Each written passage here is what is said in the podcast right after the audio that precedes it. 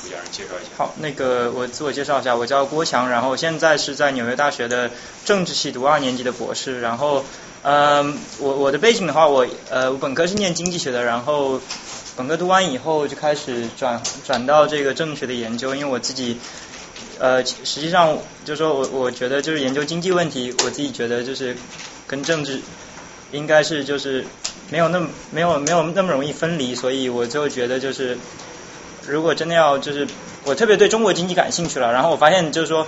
呃最后中国的一切经济问题都是政治问题，所以那个时候开始转，然后慢慢逐渐对这个领域有一些呃呃逐渐积累的兴趣，然后觉得呃这个领域是我就是一直想想呃探索下去的一个一个一个学术领域吧，然后嗯。然后呢，今天就是这呃很荣幸啊，就是呃能够有这个机会来讲。老赵也跟我说了，其实有两次了，然后我我是很不好意思。然后来讲今天这个题目就是呃国家形成和发展的起源，然后来自政治学和经济学理论和证据。实际上呃关于这个话题的话，嗯今天我实际上我希望就是以一个呃讨论的形式吧，就是来跟大家展开这个。展开这个话题，呃，因为我自己实际上也在学习，所以有很多有很多里面提出的观点跟思考，只是我一个就是现在初步形成的阶段性的阶段性的一些一些想法，所以说呢，未必是一个就是代表任何任何权威或者说或者是或者是最最完善的观点，所以呃，如果有讲的不好的地方，请大家多多包涵。然后呢？呃，然后就是这个题目“国家形成发展起源”的话，我想首先嗯讲讲国家定义吧，但是我不想就是花太多的时间在这个上面，因为关于国家定义，每一个人都有根据他自己的经验，根据他自己就是的阅读，还有自己对生活的这种感觉，可能都有不一样的想法。那么我就提供一个就是呃在政治社会学里面或者在政治经济学里面一个。呃，广为大家接受的定义，那就是马克思韦伯所提出的，就是国家是什么呢？国家它是一个具有合法性的，它是一个呃，然后它垄断了暴力，这是马克思韦伯的这个对国家的定义。然后呢，它这个它这个定义是 对国家定义，那它背后呃，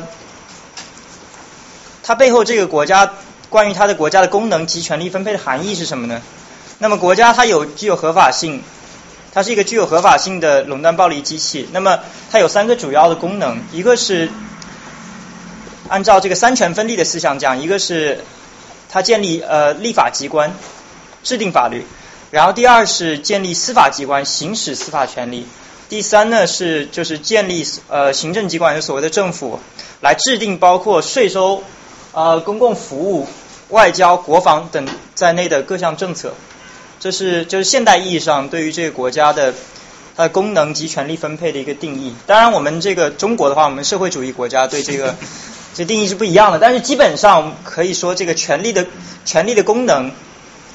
还有它的分配，虽然不是三权分立，但是我们基本上我们国家也是也是其实是立法、司法跟行政三个不同分支，无非是我们把这个。立法机关，我们讲是人民代表大会，然后司法机关，我们不讲它是独立于这个立法跟行政的。我们如用社会社会主义的这个定义的话，那它就是一个我们叫它叫独立的国家权力机关。司法机关的话，对，然后政府在中国的话，它不是独立的，它是由我们党领导的。但基本上这个就是权力的分配是也是这么一个格局，不管是所谓的资本主义世界还是我们社会主义世界。哎，那那马克思韦伯他在做这个定义的时候，他是基于事实上已经有的那些国家的特征来总结的，还是他基于他的理论来是，呃，就他基于完善理论，他认为国家应该是这个样子？他应该是一方面是基于他的经验观察，一方面是基于他的就是他自己的理论，因为当时呃，在当时实际上怎么说呢？因为我觉得在西欧历史上，因为那个叫什么叫做嗯。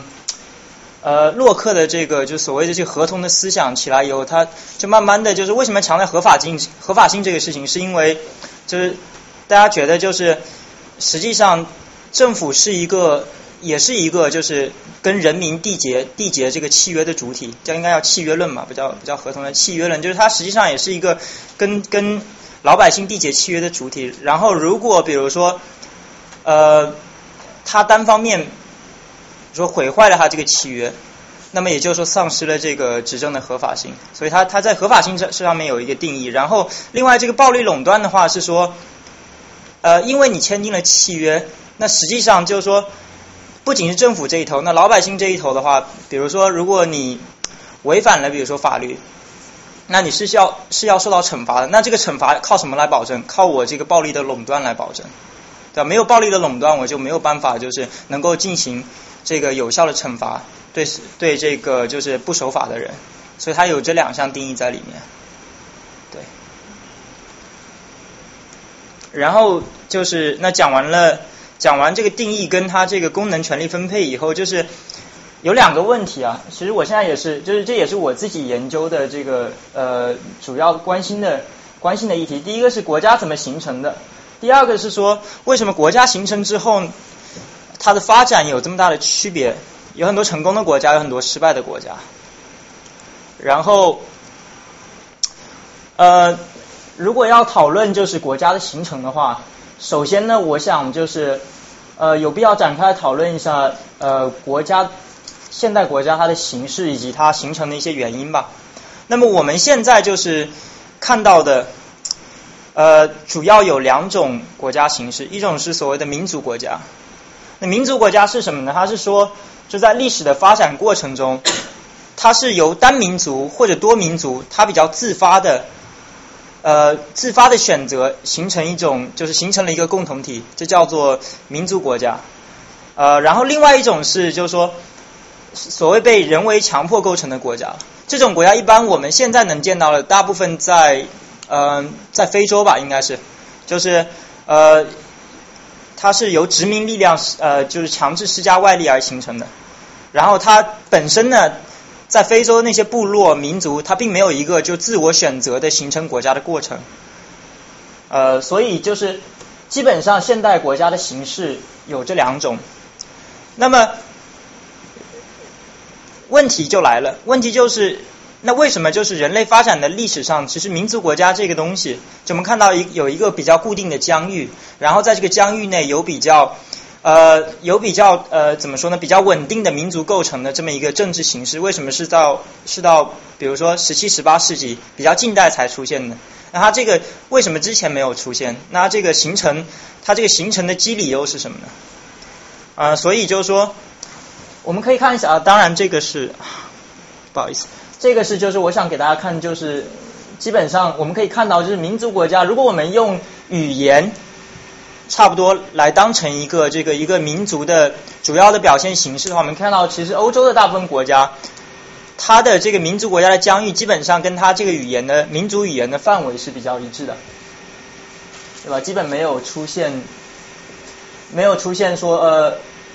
多民多语言的民族汇集在一起，然后组成一个国家的情况。啊，这里有一些了，这个地方巴尔干半岛，但是我们知道这个虽然他们讲同样同样的语言，但是它那里因为有多民族的构成，所以最后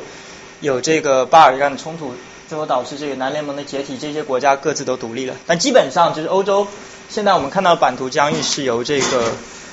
呃，就它是一个就是民族国家自然选择的自然选择形成的一个体现的模式。然后这个是非洲了，就是刚才我讲的。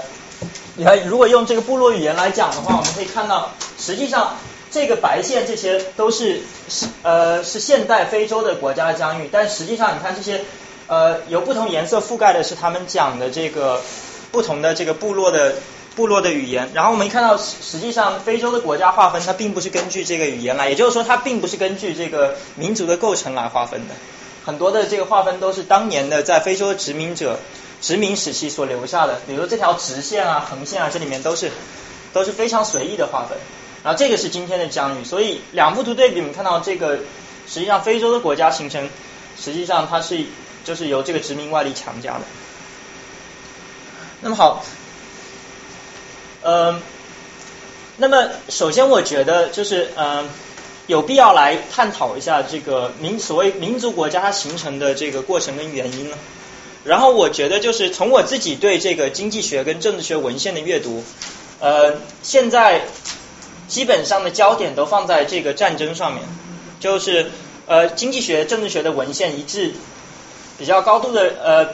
比较高度一致的认为，战争是这个民就欧洲特别是欧洲民族国家兴起的一个主要的原因。那么典型的例子啊。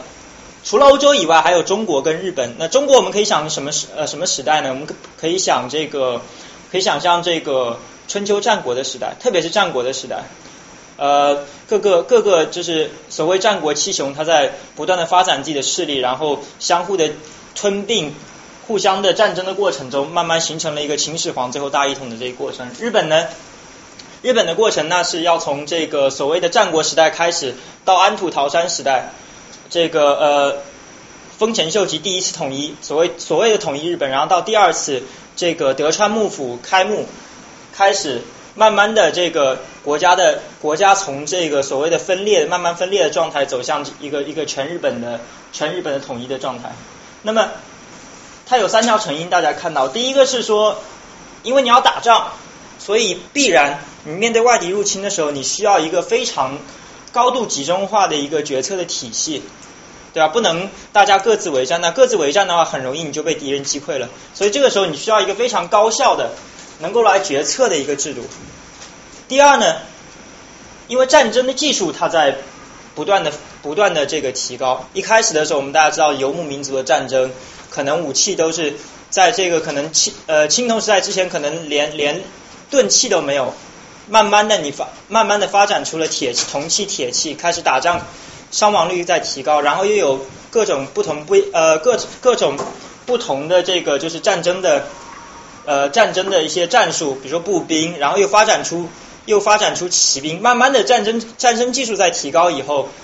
呃，你它它使得这个就是不同的这个小的政治团体之间，它有联合的需要来打一场大战，因为战争技术提高以后。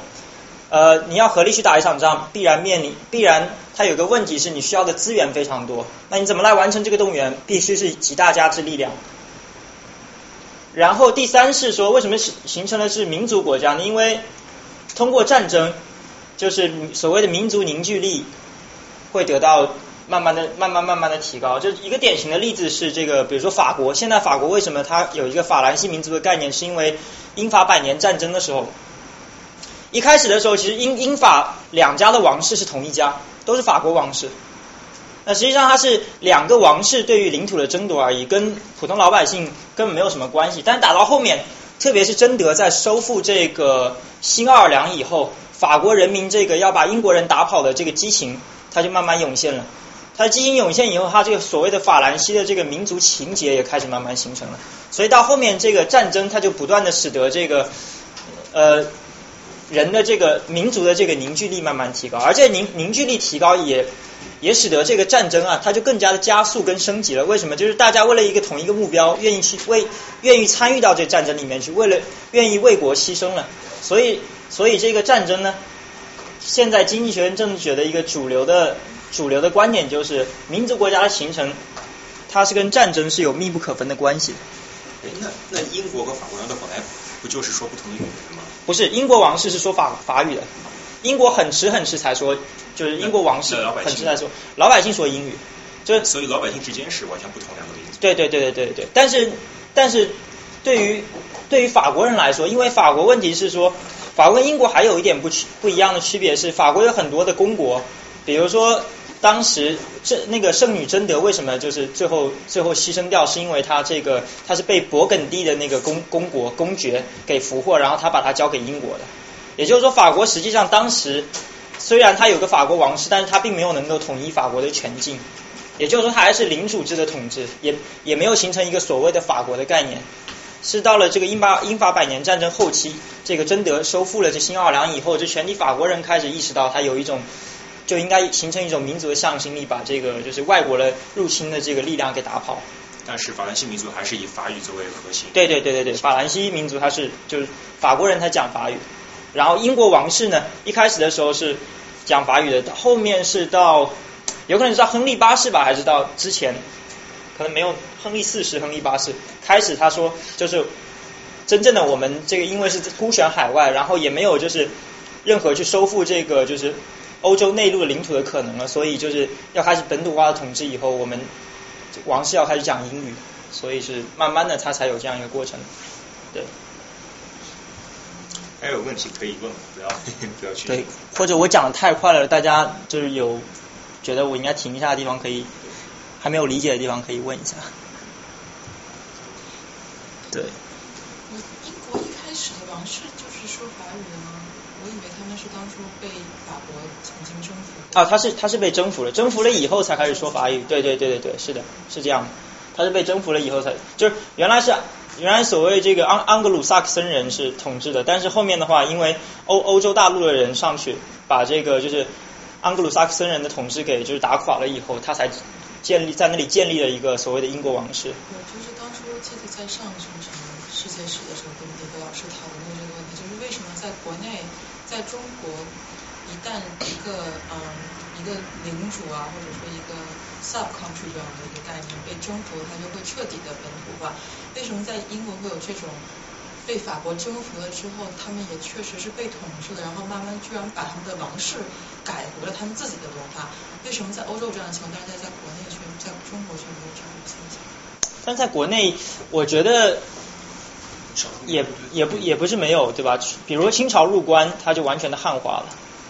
它的所有的制度都是在沿袭这个，因为你看清律是沿袭沿袭明律的嘛，然后很多清朝的制度，除了八旗以外，大部分它的这个帝国的治理的这个制度都是沿用的这个汉族的制度，包括它的文化，它都是沿袭的这个汉文化，尊儒对吧？然后用这个科举开开科的这个形式选拔人才，我觉得这个也还是。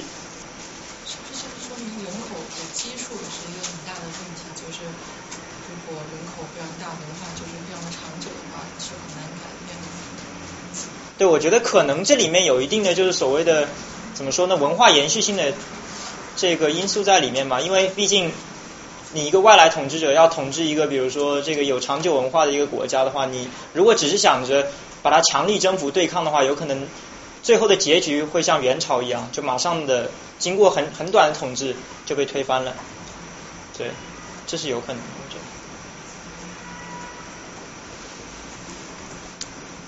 然后呃，战争举一个具体的例子啊，为什么说就是说呃，这个战争的频率跟这个军事技术发展，它有一个就是它有这样的对国家形成有个有个这样的强大的作用呢？就呃，公元三七八年以前呢，就是在欧洲打仗呢，实际上步兵它是占据的非常主要的地位，所以实际上我们在早期的时候能能看到很大的大帝国啊，比如说罗马帝国啊。就很很庞大那个疆域，然后拆拆分成东西罗马帝国以后还是很强大，然后慢慢的，但是呢，从从三七八年以后，这骑兵开始出现了。那骑兵有一个特点是，它能以非常少的数量，那个时候就能击溃步兵。那这个时候呢，就为了那个那些小领主的生存创造有利的条件。也就是说，我一个小的领主，我不需要就是在一个强大的政治体里面臣服于某个国王，我自己我自己可以独立。我只要养得起一块土地，在那土地上养得起一些马、一些人，我出得起钱、雇得起兵，那我就可以在这个就是在这个残酷的这个政治斗争中生存下来。那么，直到这个九百年以后呢，战争技术又变了。九百年以后呢，这个城堡的制造工艺开始上来了。呃，以前的时候就是实际上在欧洲，就是我们现在看到的城堡都是很迟，应该是。大部分都是在公元一千年以后建的，就是早期的那些城堡，实际上就是建造艺术是非常差的，很容易被攻破。但是这九百年开始呢，就有非常壮丽又坚固、宏伟壮丽又非常坚固的那种城堡，易守难攻。那么易守难攻，它有一个它有一个问题是在哪里呢？小的国家它没有没有办法建城堡，因为它的资源不够，金钱不够，人力不够。只有那些很大的。大型的国家有足够资源人力的国家，它才能够建造城，才能够建造城堡。所以这个时期呢，它这个它这个就是所谓的这个优势又回回到这个集中化的国家的一边。也就是说，战争经常经常的结果是这个比较大的国家能够压制小的国家。但是呢，一四五零年开始，这个这个过程更加的，就是更加的加速了，因为在那个城堡的时刻，有有有可能有一些小的领主他勉强负担得起城堡，那你守一守。那一四五零年开始，这个火炮开始开始普及了，然后这打仗呢，自从火炮开始普及以后，这打仗真的开始烧钱了，因为你要你要去你要去外面各种这个买买武器嘛。然后另外一个是一四五零年以后，这个他这个步兵的战术。方阵战术又重新开始丰富了，使得就是什么呢？步兵开始又不怕这个骑兵了。那这个时候你要招募大规模的步兵，然后又要又要去买这些火炮的话，你必须需要非常大的资源，对吧？这个时候那这个所谓的这个集中化的国家，它这个需求又变大了。一四五三年呢，就是一个标志性的事件，就是为什么说一四五零年是一个转折点？就它这个君士坦丁堡。孤悬在海外的东罗东罗马帝国的这个唯一的一块领土，被奥奥斯曼帝国用炮火给轰掉了。那个君士堡的城君士坦丁堡城墙据说有大概三十米厚吧，还是五十米厚，但是硬硬被这个就是火炮给轰掉了。本来是号称不不落名城啊，就是用如果用日本的这个话说，就是君士坦丁堡是固若金汤，你无论无论多少兵来，因为十字军东征的时候。多次想这个劫掠君士坦丁堡，但都没有成功。但是奥斯曼帝国用火炮就把它给轰掉了。所以说，慢慢的这个随着这个战争技术，还有它这个频率，两两者的交互作用呢，这个国呃一个一个政治体的这个所谓的统治形式呢，慢慢的倾向于就是向更加集中化的大规模的国家发展了。那这里这个图是一个例子啊，就是这个应该是应该是一个一二几几年流流传下来的一个一个呃诶不是应该是一四几几年，也就是火炮刚发明的时候，这个一个比较应该是荷兰嘛，这里他造了一个城堡，这个八角的城堡，你看这个城堡的工事就是非常复杂，外面它这一圈都是缓冲区，就是炮弹打过来就落在这里落不到，然后里面有很厚的城墙，那造这个城堡非常非常昂贵，如果不是有大量的财力。物力人力的话，这个这种城城堡是造不起来的。但是更像一村儿吧。这个这是一村，但是就是说，你一个大的国家，等于说，如果你你这一个国家有很多的钱，然后你有很多人的话，你可以在各地各个战略要地修这样很多的城堡。你小的国家都没办法做到，大的国家你可以修很多，这样来抵御这个外面的进攻。那就是这个村民们基本都是兵士是吧？呃，他不一定都是村民，但他这个确实他这个就是。呃，在欧洲呢，他这个所谓这个呃军人招募的这个情况，确实是就是从一开始的雇佣兵到后面慢慢全民皆兵的发展。对。那么像这种都城在受到就整个国家受到威胁的时候，它可以把大部分的兵力和财力都集中在这个城堡里。对，或者它可以就另外就是说，你因为有这么大一个城堡，我完全可以外敌入侵在包围你这个地方，我可以围点打援嘛。因为里面够坚固，有足够的资源的话，我其实很容易就化解掉这种危机。如果国家如果国家足够资源足够多的话，人足够人足够多，小的国家你就没有办法扳倒，你可能即使你有城堡，小的国家你可能被围，你就完蛋了。这这也会被围啊？对吧？这个会围，但是你因为你有很你一个国家强的话，你肯定在其他地方有很多这个据点啊什么的，你就可以所谓这个就是。围点打援啊之类的，围魏救赵啊之类的战术，它可以用了在这个地方。如果是小的国家就没有办法解决这个军军事的危机。对，我记得这个中西的围城啊，就是基本上能够围个百八十天的，这个就坚持不下去了。就是外敌入侵的话，遇到这种城堡，因为后续的粮草供应啊，包括它的它的这个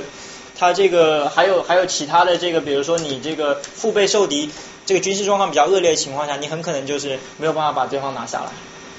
所以说，如果你这个国家那个时候足够强大，有足够资源的话，能够建造这样的工事，那是非常有利于自己的生存的。呃，那这里有一个思考啊，因为政治学、经济学里面的这个文献呢，大多数探讨的都是欧洲国家的形成。呃，那么欧洲国家形成无疑。从刚才的这个就是论，就刚才我们刚才我讲的这些，然然后包括还有其他很多经济学家、政治学家的论述来看的话，确实是由由战争来驱动的。但是我们看到，实际上非洲呢，它也很早期开始就有大量的战争出现，部落间的战争啊，呃，或者这个相同的部相同的这个部落里面为了争夺这个领导权而发生的战争。那为什么在非洲它就没有出现一个绝一个呃？就是权力高度集中化，然后又有非常完善的权力机关的这么一些现代的国家呢？呃，我不知道大家对这方面有没有一些思考？没有没有可以，没有别的。嗯，就可以随便说。对对对对，这个可以说我我后面有一个答案，但是其实如果能听一下大家，因为他们技术上一直没有什么发展嘛，就他们从头到尾都是在同样一种方式打仗，在我的印象里，他们有没有出现过，就是他们既没有听说他们有骑兵，也没有听说过他们有什么方阵，更没有听说过他们有有开始自己发明火器。其实这个骑兵跟方阵是一直早有的，他们有骆驼骑兵啊，就虽然是沙漠，但是有骆驼骑兵啊，像上埃及那个时候，他们因为很早就是特别非洲北边北部很早就受到欧洲人的影响了，所以实际上它还是有一些，但是我觉得埃及那边还是说的是更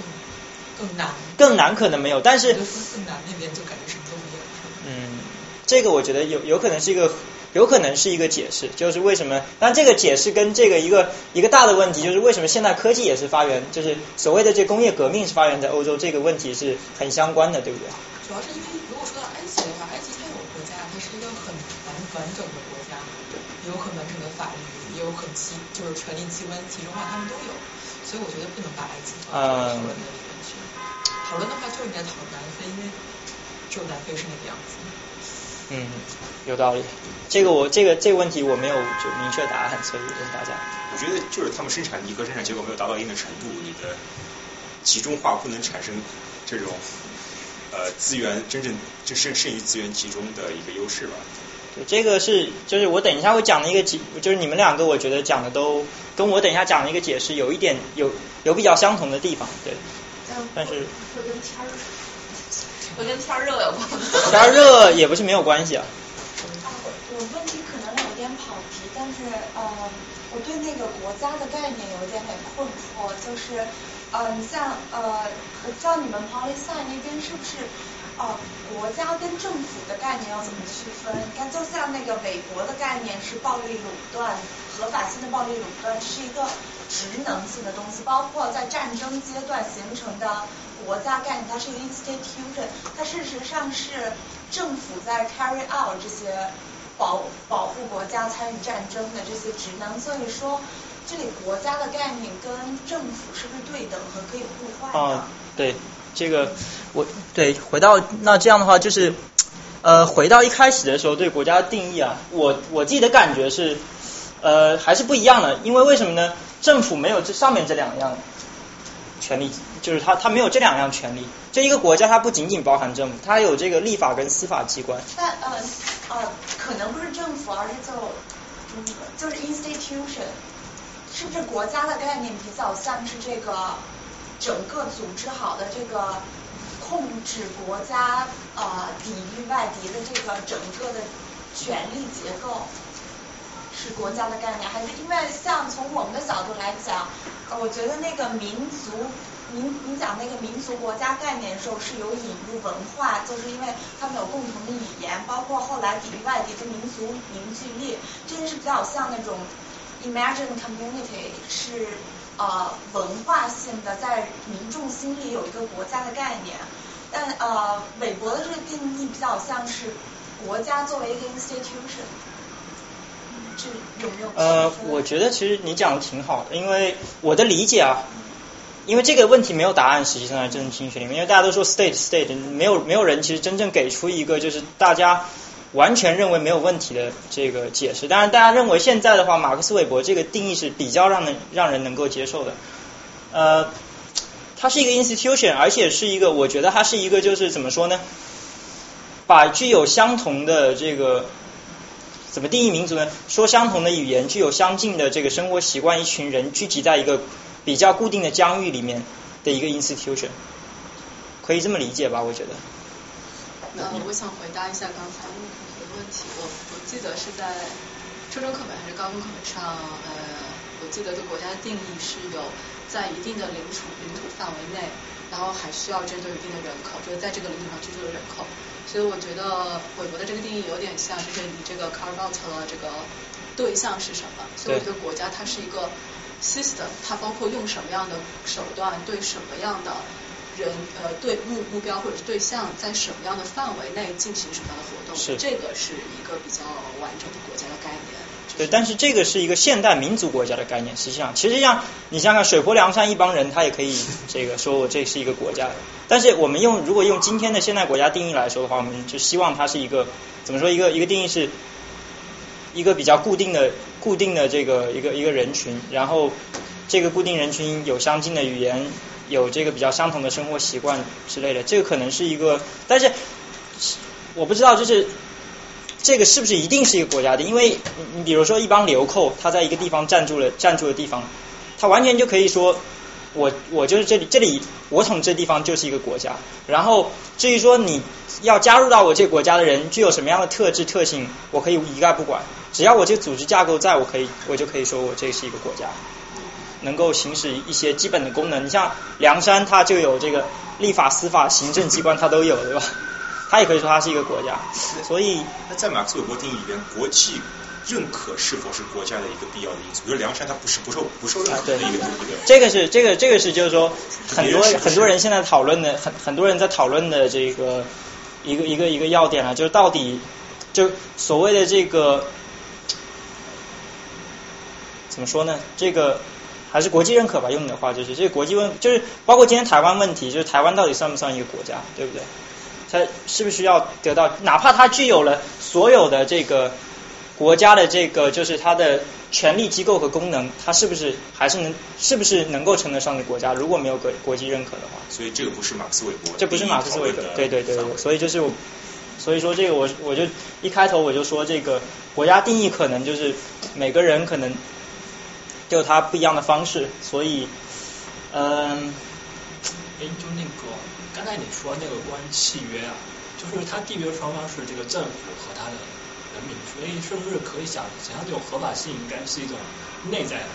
而不是一种外在的。所以从这个意义上来说，并不需要国际认可或者怎么样的，因为这种合法性是缔约双方的一种结果。对，但是问题是，问题是现在这个世界就是有有这样的问题，就是国家国家跟国家之间有互动，如果你不需要国家互动，国家之间互动的话，那。缔约完全是可以跟你说的一样是内在的，但是问题就是它有国家间的活动，国家间的活动的话，就是你这个一个国家它的内部的契约可能它有一些外部性，它可能影响到这个其他国家之间的活动，对吧？所以它外在的力量要要对这个所谓的内在所谓这个你这个合法性，它要有一定的它有一定的限制，对吧？因为比如说台湾问题就是。对吧？它虽然它可以达达成一个内部的契约，但因为中国的存在跟国际社会有有一定的互动，所以实际上它这个互动会影响到它这个所谓的这个内部契约的合法性。我在想，其实这个这么讲的话，马克思韦伯他他的定义应该是更合理的，因为嗯，相当于这个这个这个定义包含了第一个是立法的、执法的和维护法律的几个机构，然后像台湾照这个讲，然后包括还有南韩、北韩，呃。他们现在都是，实际上他们是同一拨人，而且他们原来 original 的就是一块地，但是就是因为他们出现两个立法、两个执法、有两个行政，他们就变成两个国家。我觉得这个其实在现在这个也是比较合适的一个解释，相对于什么地上一呃一块地一拨人说一种语言，它这个更还是更严谨一些，相当于现在的这个未来大家就不知道，比如说以后大家上火星了会怎样，我也不知道。嗯。而且另外一个是说，怎么说呢？我觉得就是这个定义实际上受到权力分配的影响。如果假如说今天的世界社就是世界的格局不是权力，不是这个民族国家来作为主要的构成的话，也许它这个定义就变了。对，就是它这个定义可能要适适应这个就是现在的这个世界的权力分配的构成。合法性跟保留。我想说一下对国家的概念，我感觉我们在说到国家的时候，就应该只具体到只看呃民族国家、现代民族国家国家的概念。就比如在历史中，它是纯粹的西方的概念，纯粹的现代的概念。对。它怎么被 introduce 到中国来的呢？就是中国不平等条约，包括日本，在中国和日本 nation building 这个概念都是近代才出现的，明治维新才出现的。所以说，跟如果我们说到中国战国和日本战国的话，这是完全不同的概念。对这个呢，我就我同我部分同意。我觉得是，我觉得就是说，中国这个作为国家，它有高度集就是集中的这个趋势。是由历史造成的，但是它这个民族民族的这个意识形态确实有你所说的，它是很晚近才出现的概念，就是之前中国人都没有中国人概念，民族这个词也是梁启超从日本这个引进过来的，它确实没有，但是从它的就是实际的形态构成上，它又具备就像像欧洲一样，它是通过不断的战乱，不断战乱所慢慢慢慢形成的一种就是一种治理的形式。对日本的话也有点像，就是日本这个他这个日本人全日本的这个就是就是日本人为全日本着想的这个为民族前途着想的这个事情，也就是明治呃也就是明治维新那个时候才有，幕末的时候才有的。佩里来航以后，大家觉得这个现在不是说我一个我一个藩或者幕府的哪个幕府的哪一家有问题了，现在全日本都出问题，所以才唤起了一个日本人的意识。对，但是我觉得就是他。日本跟中国很像，也是实际上这个就是不断不断通通过这个战争，然后来形成的这种慢慢有集中化趋势的这一种治理形态是就历史上都有了，但是确实是这个所谓的民族国家这个凝民族的凝聚力，它还它是很很晚近才出现的感觉。就是政权和国家的概念区分。对，我觉得这个是一个很好的，我倒觉得这是一个很好的点，是确实可以说是一个政权跟跟国家的一个区分，对。讲回非洲。对，我觉得这些问题都很好，因为这些问题实际上是我们在课堂上经常讨论的问题。讨论到最后，老这教授就说，这个定义的问题我们就先不要谈，因为这个问题可以谈几天几夜谈不完，没有大家形不成共识。来从实力出发。对，然后就是非洲，然后刚才讲的这个就是为什么非洲不行呢？就是非洲有个问题，它是民，它这个人口的密度是非常小的，因为它这个。热对吧？就王木说这个，其实是因为它土土地贫瘠，然后气候不适宜这个就是大规模的耕种，所以它这个人承载不了这么高的人口密度，所以说它是人口密度密度非常少。人度人口密度非常少以后有个什么问题呢？它造成了这个权力扩张的激励就很不足了。不像欧洲或者中国以前的问题都是呃人多地少，对吧？然后这个所有这些这些这个统治者他要去。扩张自己的土地领土，因为有这些领土以后养这些人，然后才能为我创造更多的收入。呃，但是非洲它就不是这个问，就非洲它就没有这样的一个激励。那比如说拿这个埃及的埃及的例子来说，埃及，你看这个实际上埃及的疆域非常大，对吧？这一块全都是，但实际上真正就是非常就是权力机构非常集中的这个埃及的疆域。就是在尼罗河沿岸这些部分，还有它这个上面这个三角洲。那为什么呢？主要原因就是因为这个就是这一带它的这个绿地嘛，然后你可以看到它这个比较适宜耕种，所以它这个产出比较高。大部分的人口呢，因此也都聚集在这里，不会往边上逃。所以说，那对于埃及的埃及统治者来说，他所要关注的就是。他所要这个投入资源去建设这个自己国家的这些区域，也就是这些区域旁边的旁边的地方，因为根本就没有人，所以他根本不会花精力跟资源去建设这些地方，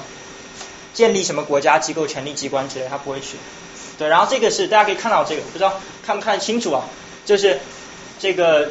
呃世界的这个主要的几个区域的人口密度，日本是最高的，然后看到这个南亚也很高，欧洲很高，中国很高。到后面，到后面看到这个，特别撒哈拉地区的非洲人口密度是非常低的，所以导致了这些统治，它是为了争争取人，而不是为了争取土地。所以大部分的地方，它没有进行，就是没有这个进行有效的统治，也没有进行这个国家建设的投入。这是一个，是非洲的一个，现在就是很，应该是 Robert Bates 吧，就哈佛的一个教授，他觉得啊，不是讲错了，这个 Jeffrey herbest。他他觉得就是为什么非洲现在出现了这个就是国家建设的问题，根子就在这个地方，就是人口人口密度很低，然后可是耕种的面积非常少，所以导致这些这些领导人他比较关注这个怎么样从人口身上攫取资源，而不是从土地，所以他没有扩张的这个激励。然后第二呢是说跟非洲其实很像的，如果我们今天看很多中亚的国家。什么阿富汗呐，巴基斯坦呐，还有什么呃呃，还有什么中呃哈萨克斯坦、吉尔吉斯斯坦，实际上这些国家，它的真正的它的它这个所谓中央政府啊，它的或者这个国家它有效统治区域是非常有限的，经常经常出现一些反对势力啊，或者像阿富汗很典型的塔利班，对吧？就所谓的非政府武装一直在给这个阿富汗政府就制造很多的麻烦。那为什么他这个这些地方他这个没有能够把这个权力真正覆盖到他这个每一寸领土上？你像中国，哪怕这个我们有一些民族的冲突，但是我们在这个边境上、边疆上的我们这个统治还是非常牢固的，派了非常多的人力，非非常多人力，然后投入非常物力去进行有效的控制。那么有一个解释呢，就是经济学的解释是说，中亚这块地方它的地形是非常复杂的，就地形复杂，它有高有低，这个因为它是中亚，相当于它是喜马拉雅喜马拉雅山脉的这个边境那那些地方，然后这个地势呢非常非常的，第一是有高有低，第二是很多地方不适宜耕种。你不像中国，中国虽然西南边陲它是这个喜马拉雅山，然后不太适宜这个人口居住，但是一到一到了内陆，一到了这个所谓这个腾冲，腾冲到这个呃是叫秦岭吧？有有一个四十五度线还是五十几度线，中国的百分之九十八十的人口都都在这个这条线的以西南方向，因为东南方向，因为因为这些区域非常适宜人居住耕种。那么这些地方，中亚这些地方呢，就因为它地势复杂，所以统治成本非常高。这幅图呢是这个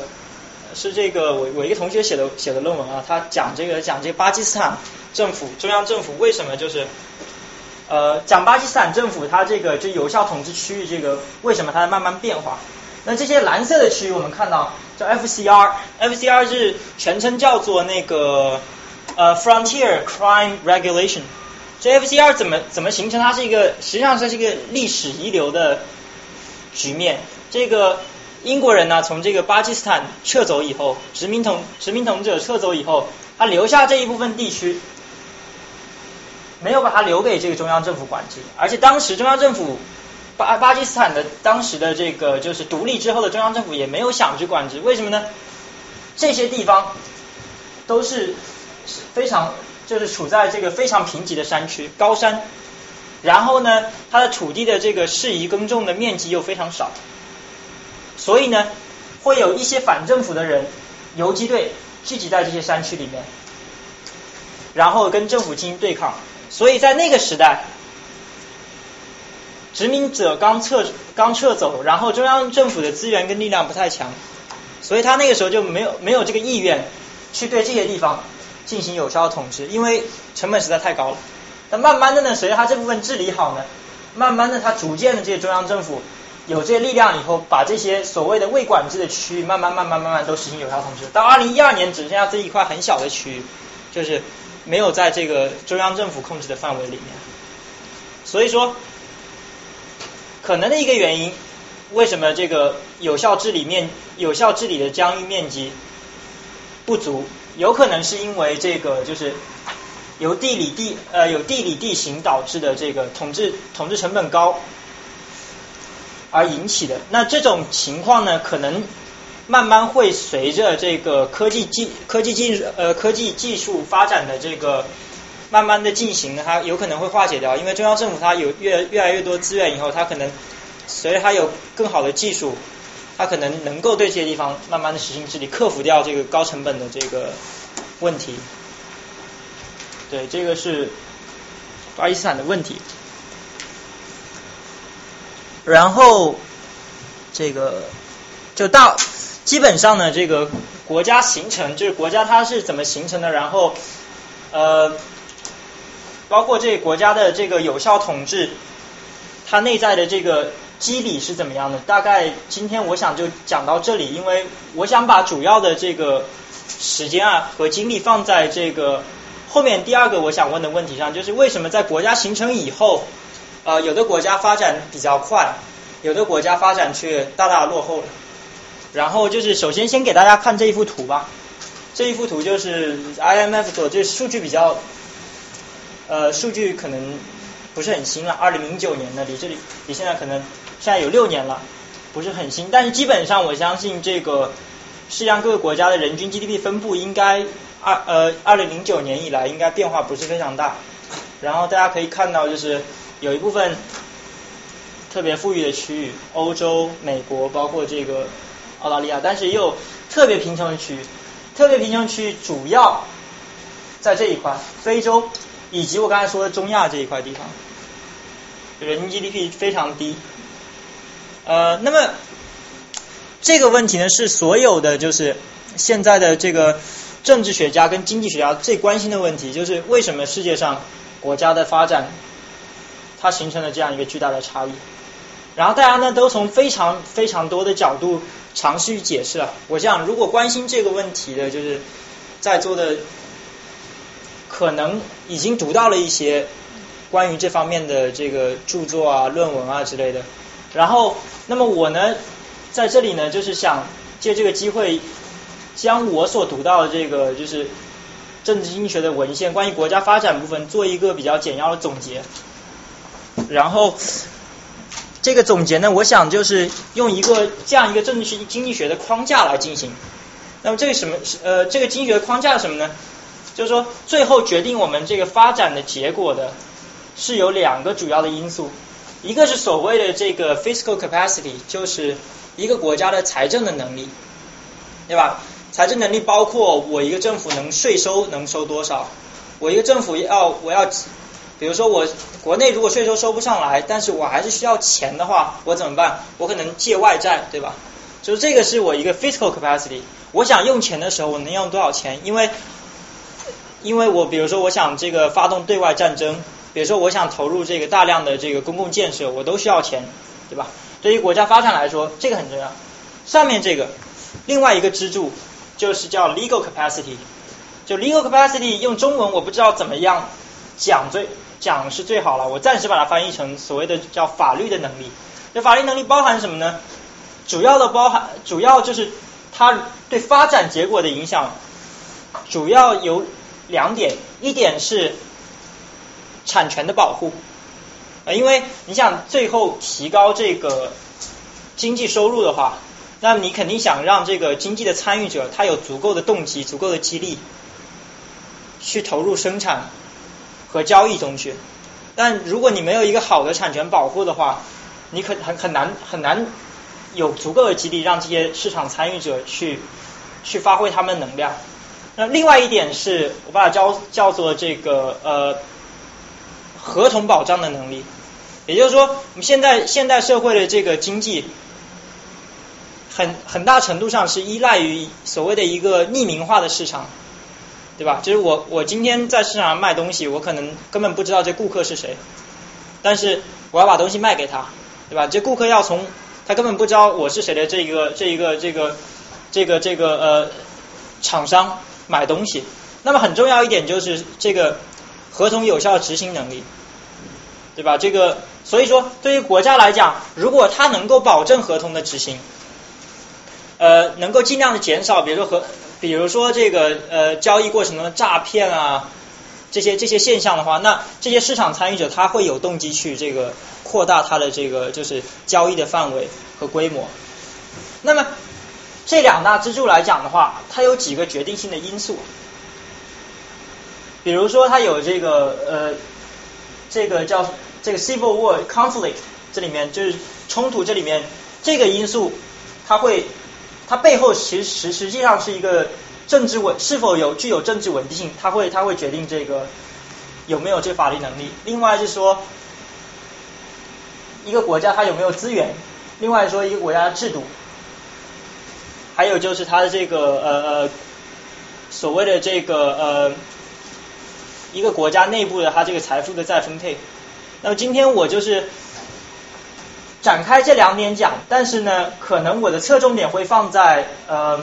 一个是制度，一个是这个冲突上面。其他的这个，就比如说这个一个国家受到了外在援助，还有一个国家它拥有资源多少，呃，可能我今天不会展开讲，因为我自己的研究领域对，我研究领域是这两方面，所以我会对这两方面比较了解比较深入一些。对，然后首先讲税收啊。那这这个是一张，这个呃，这个图呢是一张，就是呃，应该是两千年的呃全世界国家的人均 GDP，跟一九九九年时候，每一个国家税收占到 GDP 这么一个比例的一个一个一个图，然后大家可以看到就是这个这个相关关系还是很明显的，也就是说税收比例占到这个 GDP 的这个它这个程度越高呢，它这个国家它这呃它的这个 GDP 人均 GDP 的这个量它就可能越高。呃，然后这是一个就是政治经济学家的一个基本的观察。那么它背后，呃，它背后为什么是这样一个一个关系呢？那这里面我觉得主要是因为这个一个国家它有这个很强的这个财政能力的话，它要进行一些改革会相对比较容易一些，因为它有特别是公共品的建设。你比如中国现在这个税收能力非常强。对吧？国家财政非常，一九九四年分分税制改革以后，这国家财政能力非常强大，所以它有它有能力去做各种各样的这个所谓的这个呃基础设施建设的投资，比如中国的这个高铁啊、机场啊、公路啊，所以看到这个中国的经济发展实际上是跟这个它这个中国的这个就是呃政府的财政税收能力是分不开的。那么在其他其他的欧洲非欧洲包括其他的这个发展中国家。非常相似，凡是这个就是政府的这个预算非常紧缺的情况下，他要做出大量的这个政府投资以刺激经济的这种这种政策，都是一般来说都是没法行得通的。所以说，这个政府的税收财政能力就非常重要。你说？嗯，其实我现在是学，我自己是学啊，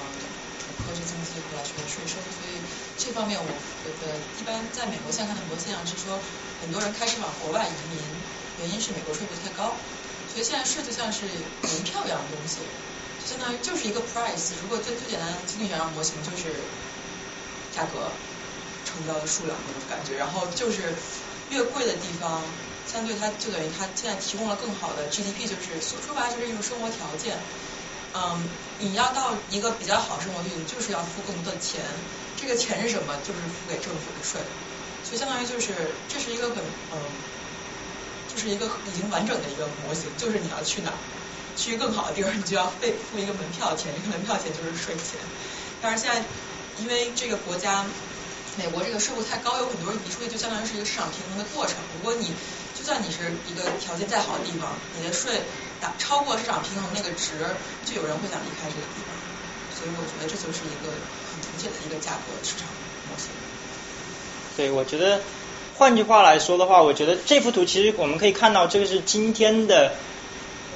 今天的一个所谓的这个呃，如果把全世界每一个国家当成市场参与主体的话，然后按按按你说的，他在收门票的话，实际上他你看到最后这是一个就是最后的这个市场的一个均衡现象，就是。门票可能收的越高的国家，它相对它相对它这个人均生活水平就是越好的，因为它政府可能它收这么多门票以后，能够给你提供相对更好的公共服务。对，所以说就是我展示这幅图的这个有可能是相反，是因为好的，所以他才能啊，对，也有可能是相反原因，但它是相就它是一个它已经是就是在均衡里面了，也就是说它好的国家它可能会更好，差的国家可能陷入到那个里面，它政府没有钱。政府没有钱以后，可能比如说提供不了好的公共服务，人就走掉了，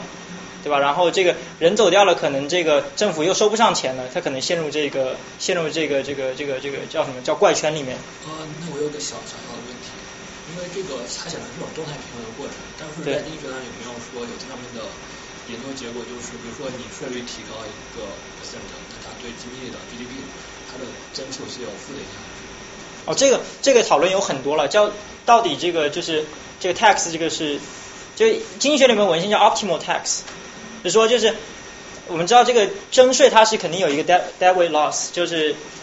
它有一部分呢就是因为征税导致的人的这个激励丧失，对吧？因为我可能我赚了我辛辛苦苦劳动了这么这么这么多时间，但是我有一部分税收是要被政府追政府征收去了，它肯定是有一部分的这个叫呃负向激励在里面，但是呢，政府通过这个税收呢。它又有可能产生一种正向的激励，通过税收然后再分配，有可能呢，我把这个我把这个什么，我把这个收来的税收分配给多分配给一些穷人，比如说，那么穷人他拥有更多的这个，他有更多的这个就是呃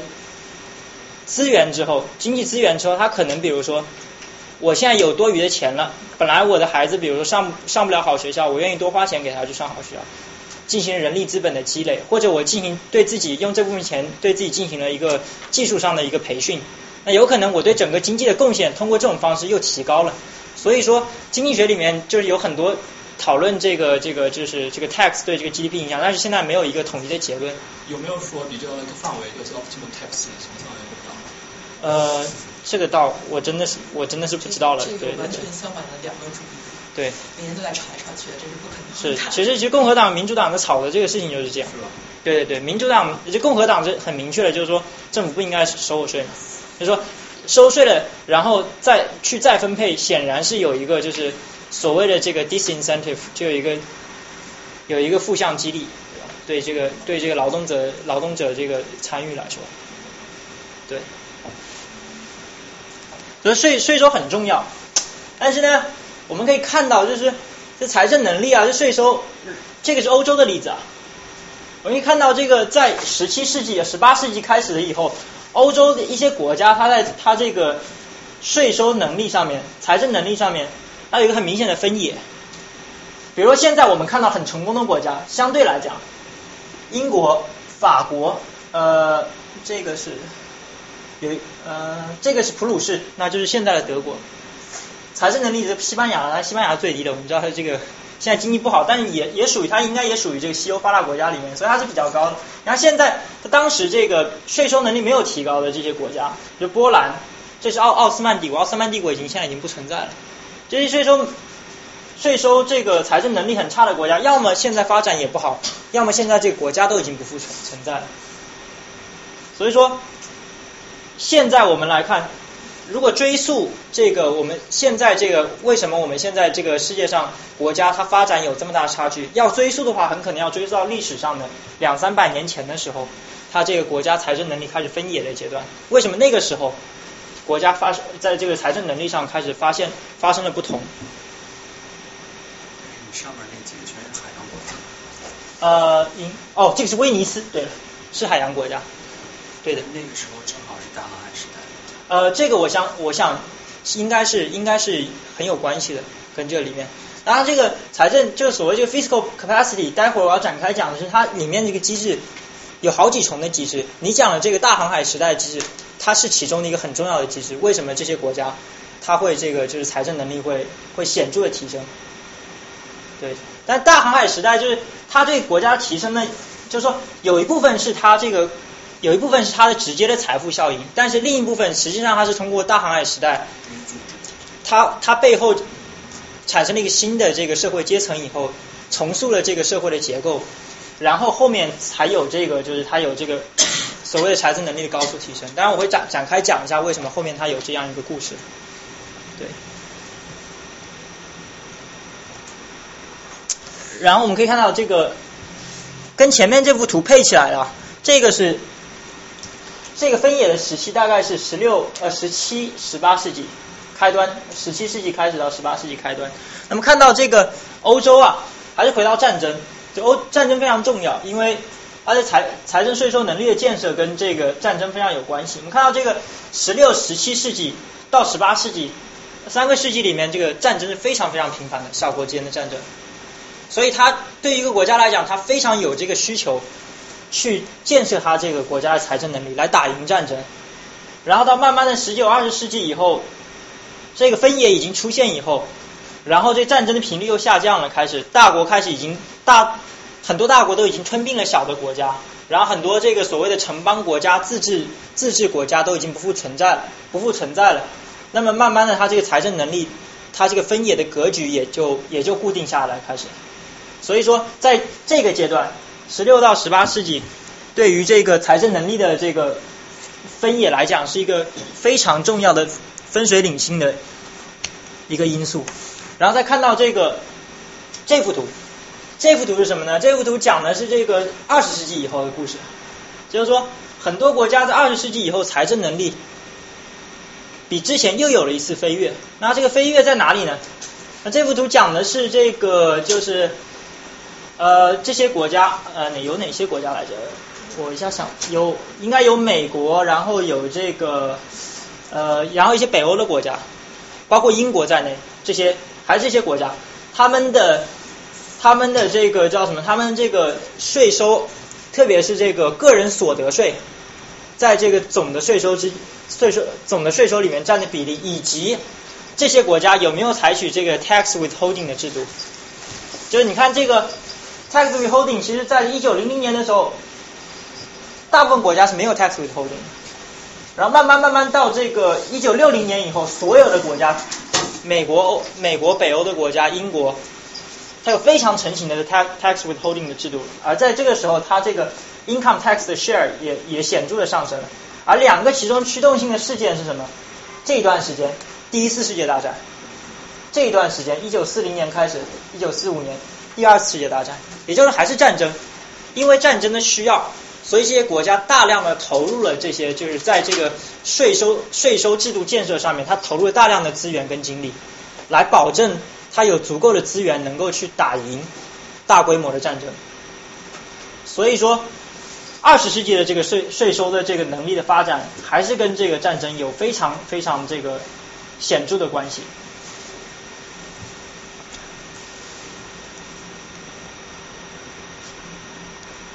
哦，这里面还有一个就小的机制是说，为什么是为什么是就是说只有只呃，就是说一方面是这个国家有这个有这个激励去发展一个税收制度比较完善的体系来增加收入，但为什么就是很多这个老百姓特别有钱人他这个时候愿意去配合的呢？因为税收这个东西是这样，仅仅是你国家有这个征收的意愿跟激励是不够的，还需要你个人有这个 compliance。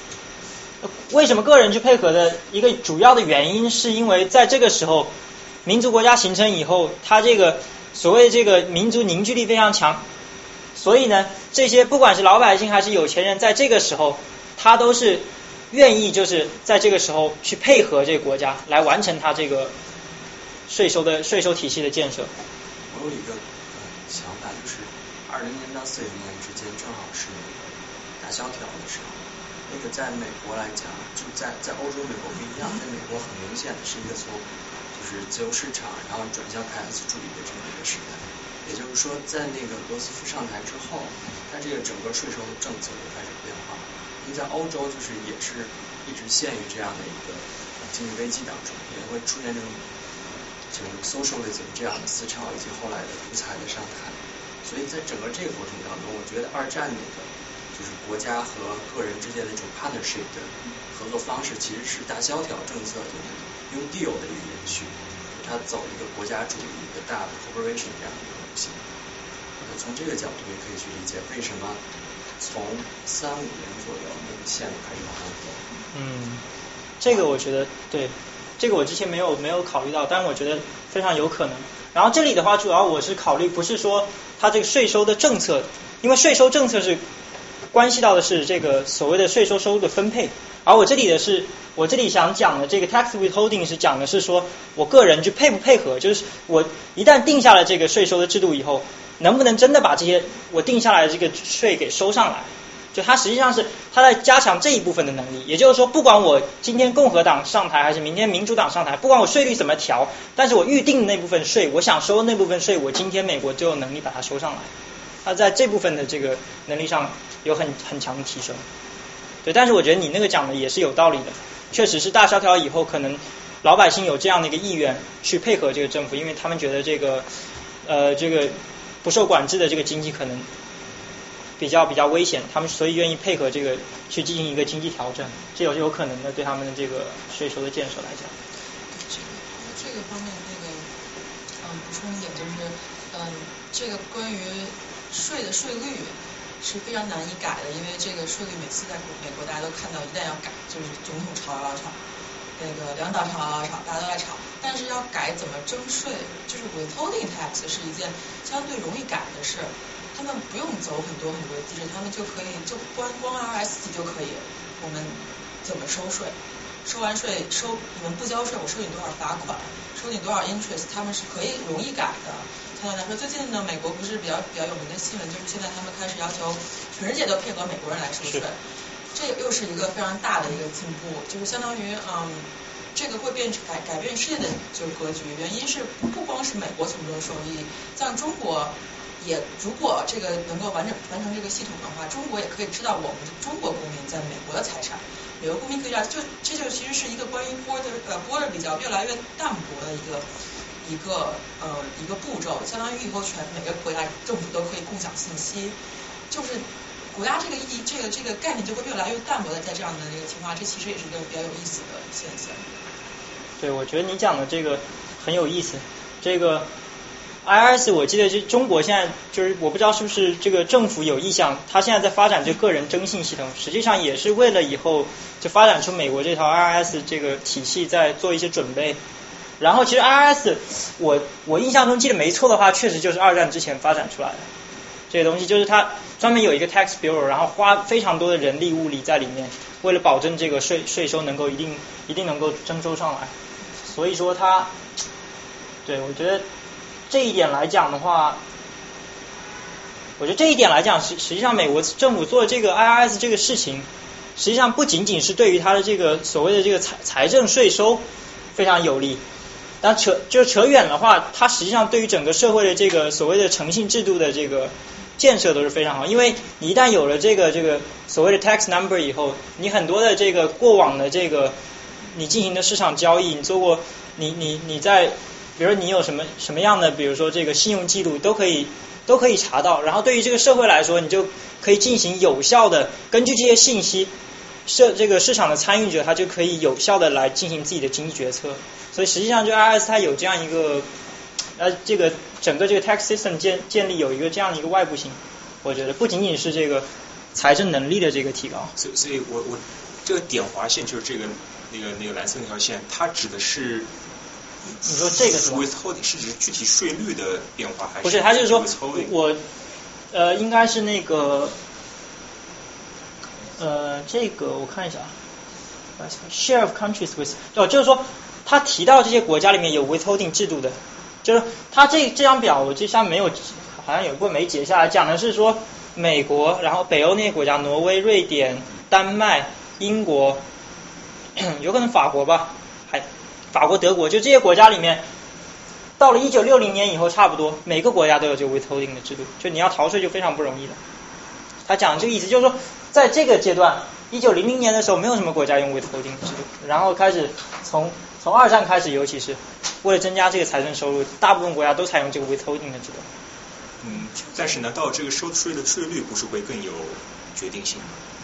税率的话，问题是你没有这个 withholding 的制度，你定这个税率没有用，没有人去执行。这问题清楚 withholding tax 到底是怎么样的一个概念在这里？就是先把税给你扣了。对，withholding tax 其实就是一种。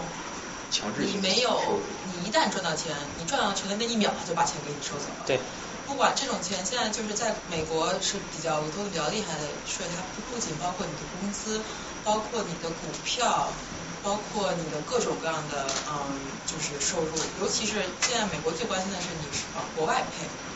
只要你离开美国，他就收你百分之，如果你什么都不做，他收你百分之三十。如果你你如果就是你可以先先先期采取行动，然后降低这个税，但是你必须告诉他你这是付给哪儿，为什么付？他怕就是你把钱转移了，就是这个情况，嗯，美国是就是最 push pushy 的这个方面，就是全世界大家都在跟着美国走，因为美国相当于是最富的人，他们是最想把钱转到别的国家躲避税的这这波人。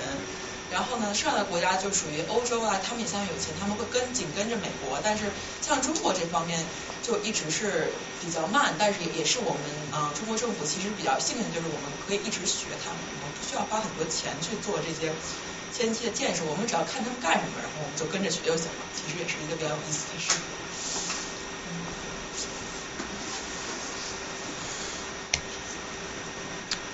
然后第二个就是说我要讲的这个税收，对于这个财政能力税收来讲的话，就政治制度很重要。呃，为什么说政治制度很重要呢？其实关系到我刚才讲的那个，就是一方面是你这个政府有有收税的这个激励，对吧？我想扩大我的税收，但第二部分，我这个老百姓愿不愿意，对吧？把我的收入的一部分交给政府？那这里面实际上，为什么说这个政政治扮演重要角色呢？这个是这个呃，英国从一六五零年开始到一七八九年，它这个呃。叫做这个税收的 per capita，叫 per capita revenue，是政府的这个平均到每一个人所收上来的税有多少？然后这个点呢，一一六八零年到一一六呃一六九零年这个中间这条线呢，实际上是一六八八年的时候，英国的光荣革命，也就是说这个是一个分水岭。光荣革命之前，詹姆斯二世英国国王挥霍无度，呃。政府，他的王室政府已经就完全陷入了破产的局面中。我后面应该有张图给大家看一下，找不找到了？找不到了。哦，在后面应该。我讲这个，我讲这个公债的时候会讲到，就是说，在这个之前，他已经王室破产了。那他靠什么办法，这个来支持王室的这个开支呢？第一个当然是卖官鬻爵了，全世界的这个统治者都会做的。收受，相当于收受贿赂，对吧？我这个通过这个方法。那第二个方法是什么？强迫有钱人。那个时候，这个伦敦啊，聚集了很多的商人，然后包括很多的领主，他们呢都有，就是英国英国这个以前的这个时候有一部法律，就是它的法律有规定，就是每年的这个领主或者这个商人，你得把一部分钱呢先存在这个国库里面。以供调用。那么在那个时候呢，詹姆斯二世呢，完全就是在这个所谓非法的情况下，把这个存在他那里的钱，不属于他，但是存在他那里钱全部这个先给挪用走了。然后呢，还强迫一些有钱的领主贷款给他，但这个贷款当然是不还的了。就原来约定还款期限从来就没有这个得到过承诺。由此呢，但这这个问题不是这个光荣革命发发生的一个就是完就是。怎么说呢？完完全解释了为什么光荣革命发生，但确实是一个光荣革命为什么发生的一个重要的因素，就是所谓的开始有钱起来的这些新兴的资产阶级，包括一些领主，他们对这个王室他们的搜刮掠夺感到非常的不满，所以他们要求就是跟这个詹姆斯二世打了一场仗，要求这个英国开始进行宪政的统治。那么一九八八年之后，我们知道这个詹姆斯二世被詹姆斯二世死了，呃，没有，他被放逐了。对吧？没有流血，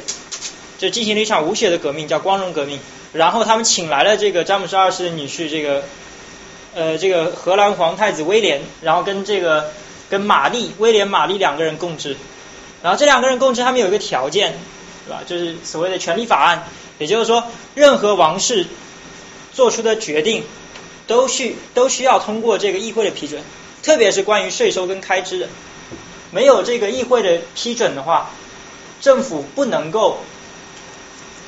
进行任何的这个无度的挥霍。那么从这个时候开始呢，一旦这个法律，一旦这个就是宪法的架构形成了以后，这些在议会里面的这些新兴的资产阶级也好，这领主也好，他们能够控制这个政府的开支和开支和这个就是收入了以后，实际上他们在这个税收的贡献上面是更加愿意配合了。因为之前的话，我可能把钱交给你，我也不知道这个钱去哪儿了，还不回来。之后，因为我自己可以，对吧？对你进行限制和控制以后，那么我就愿意更加多投入了。因为这部分等于说这部分这部分投入的回报是能够相对得到保证的。所以说，英国呢在进入光光荣革命以后，它这个就是财政能力就在不断的提升。这个是法国。呃，法国是有两个阶段，一个是从这个一六五零年到一九一七九零年，这个阶段呢，它这里叫 fragmented and absolutist。为什么叫 fragmented？因为那个时候波旁王朝还没有实际上真正的统一法国全境，那个时候法国有非常多的地方的领主跟公爵，他们对这个法国王室非常的不非常不配合。而且甚至有很多这个旁支的这个公爵，他们把自己视为这个法国国王的这个合法继承人，对这个法国国王有非常大的这个权威上的挑战。所以实际上法国王室当时他想征收税收是非常不容易的，受到了非常大的体制。然后这个一七九零年开始呢，波旁王朝开始进入了它的一个相对集权的阶段。一七九零年的话，我没有记错，应该是路易，有可能是路易十四的时候开始。这个我历史不是记得很清楚，如果有记得清楚，一七八九年，一七八九年，一七八九年是法国大革命。法国大革命嘛。一八一八一二年是拿破仑的。哦，那就对了，那我记错了，不好意思。对对，应该是大国大革命的时候，把这个法国的旧贵族全部给铲，就是铲除掉了以后，法国的这个所谓的这个官僚体系开始在那个时候构建了，因为大革命的关系。然后有官僚体系了以后，你这个中央集权过程才开始可以进行。对不起，我记错了，这个确实是这样。这个大国大革命的时候，然后后面有拿破仑，也是非常集权的时期，到拿破仑的时期。但是到了一八六零年这个时这个时候呢，也就是说波旁王朝覆灭了，法就法国进入了一个共和的体制。到那个时候，拿破仑在这个期间下台了滑铁卢，然后波旁王朝复辟了以后，又又被赶下台了以后，进入共和体制以后，法国这个法国的这政府，法国这个国家更加分权。那么政府呢，它的开支、它的收入也更加的受到了这个就是所谓的议会。它的限制，所以这个时候呢，跟前面的故事一样，跟英国的故事一样，呃，受到了受到了限制的政府，他反而能够得到更多的收入，因为下面的下面的人，他的有下面的这些贵族、中产阶级有了保障以后，他们愿意投入。对，这是法国的故事。所以说，下面讲过了，但是就总结一下，这里面财政能力。有两方面，一方面是政府的意愿，我政府为了战争的目的，我要扩张，所以我有这个激励去扩大我这个财政能力，我不断的进行投资。但另一方面呢，你在做这些投资，你在做这些努力的同时，你需要人民的配合，特别是那些有钱的中产阶级开始兴起，中产阶级的配合。那需要他们配合的话怎么办呢？你这个时候必须需要一套。更加改良的这个政治制度，更加分权的政治制度，来保证，来保证，就是他们的这些就是上交上来的收入不会被我无度的挥霍，他们能够限制我的行动，等于说我自己要绑，作为政府来讲要绑住自己的双手，让别人来监督和限呃跟监督跟限制我，这样的话我我才能在财政上面有更大的这个能力，对，所以说财政能力从税收的这个角度来讲。是这两方面的故事，一个是政府的激激励，一一个是这个政治的改革。那么是另外一个另外一一呃一方面是公债。我想要不要休息一下？呃，可以。嗯，接着讲啊，这个财政能力，刚才讲的是财政能力里面的税收，税收是对内征税，然后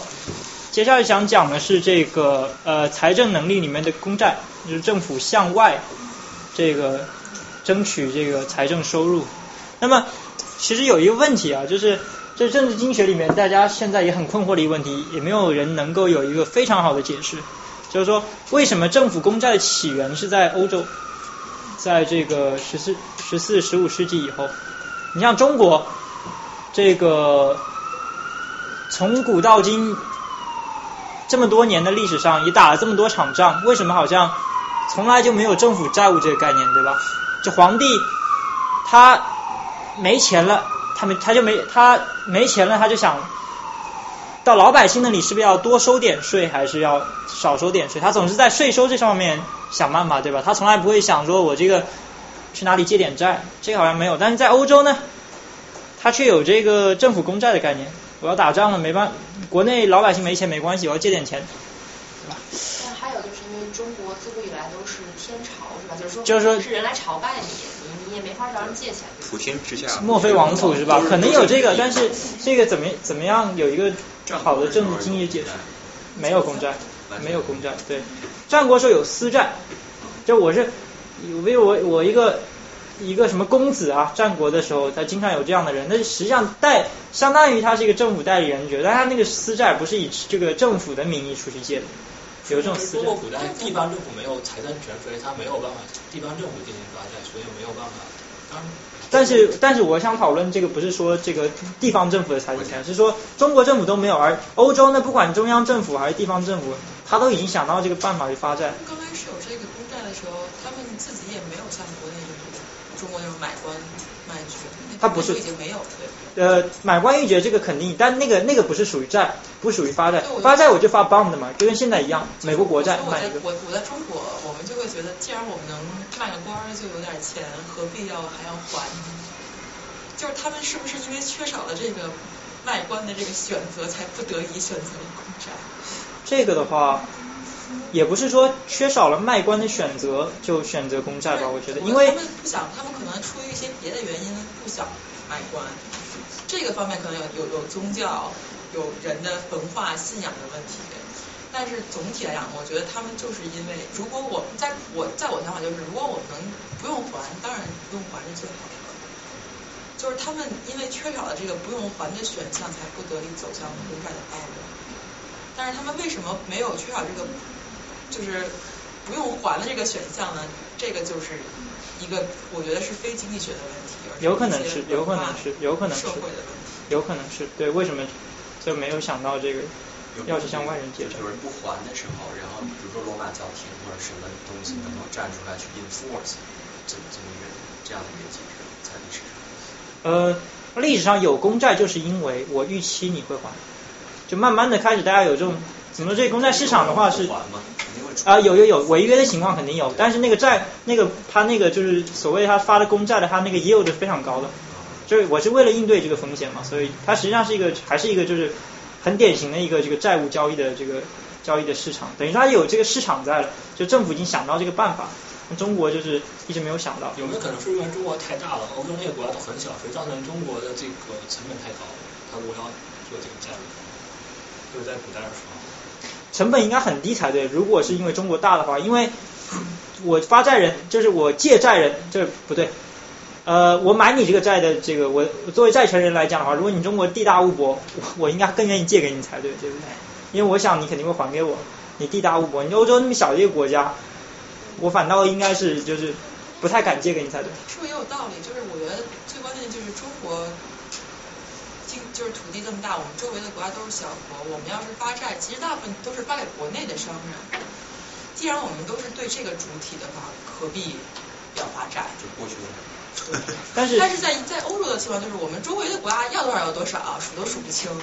我们自己的钱不够了，我们找他们去借，可能他们就比较有这个这个这个 incentive。我在国内，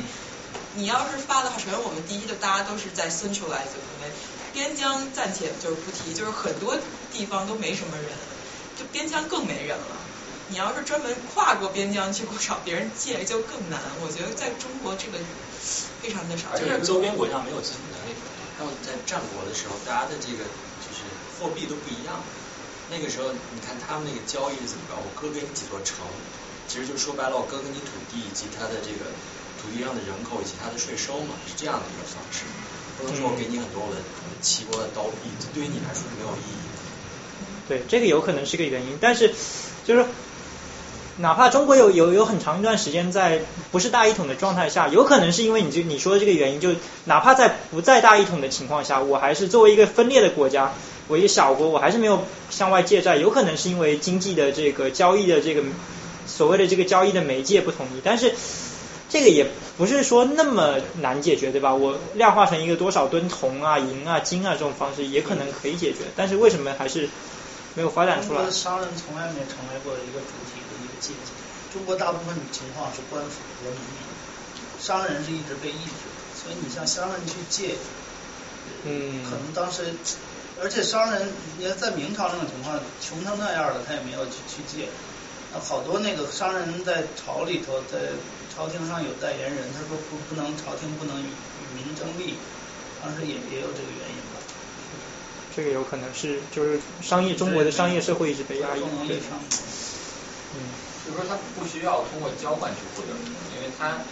呃，因为你举债实际上要进行一个大型的一个，就是你国家要进行一些做这种事情，但做这种事情如果他是能够通过征集民间的，比如说物资或者什么来解决的时候，他是不需需要通过先获得一个通用的交换的这个货币，然后再去买这个东西。他只要直接去征流，他没有这个需求。有这个可能，对，我觉得这些都是就政经学应该去思考的一些方向嘛。反正现在的这个文献里面是对这个问题没有一个统一的解释。我觉得对这些，对我我回去也可能可以更好思考一下你们这些意见。你觉得王安石变法里头会不会有一些这个意思，像青苗法之类的，会不会有一有一点这些？我觉得。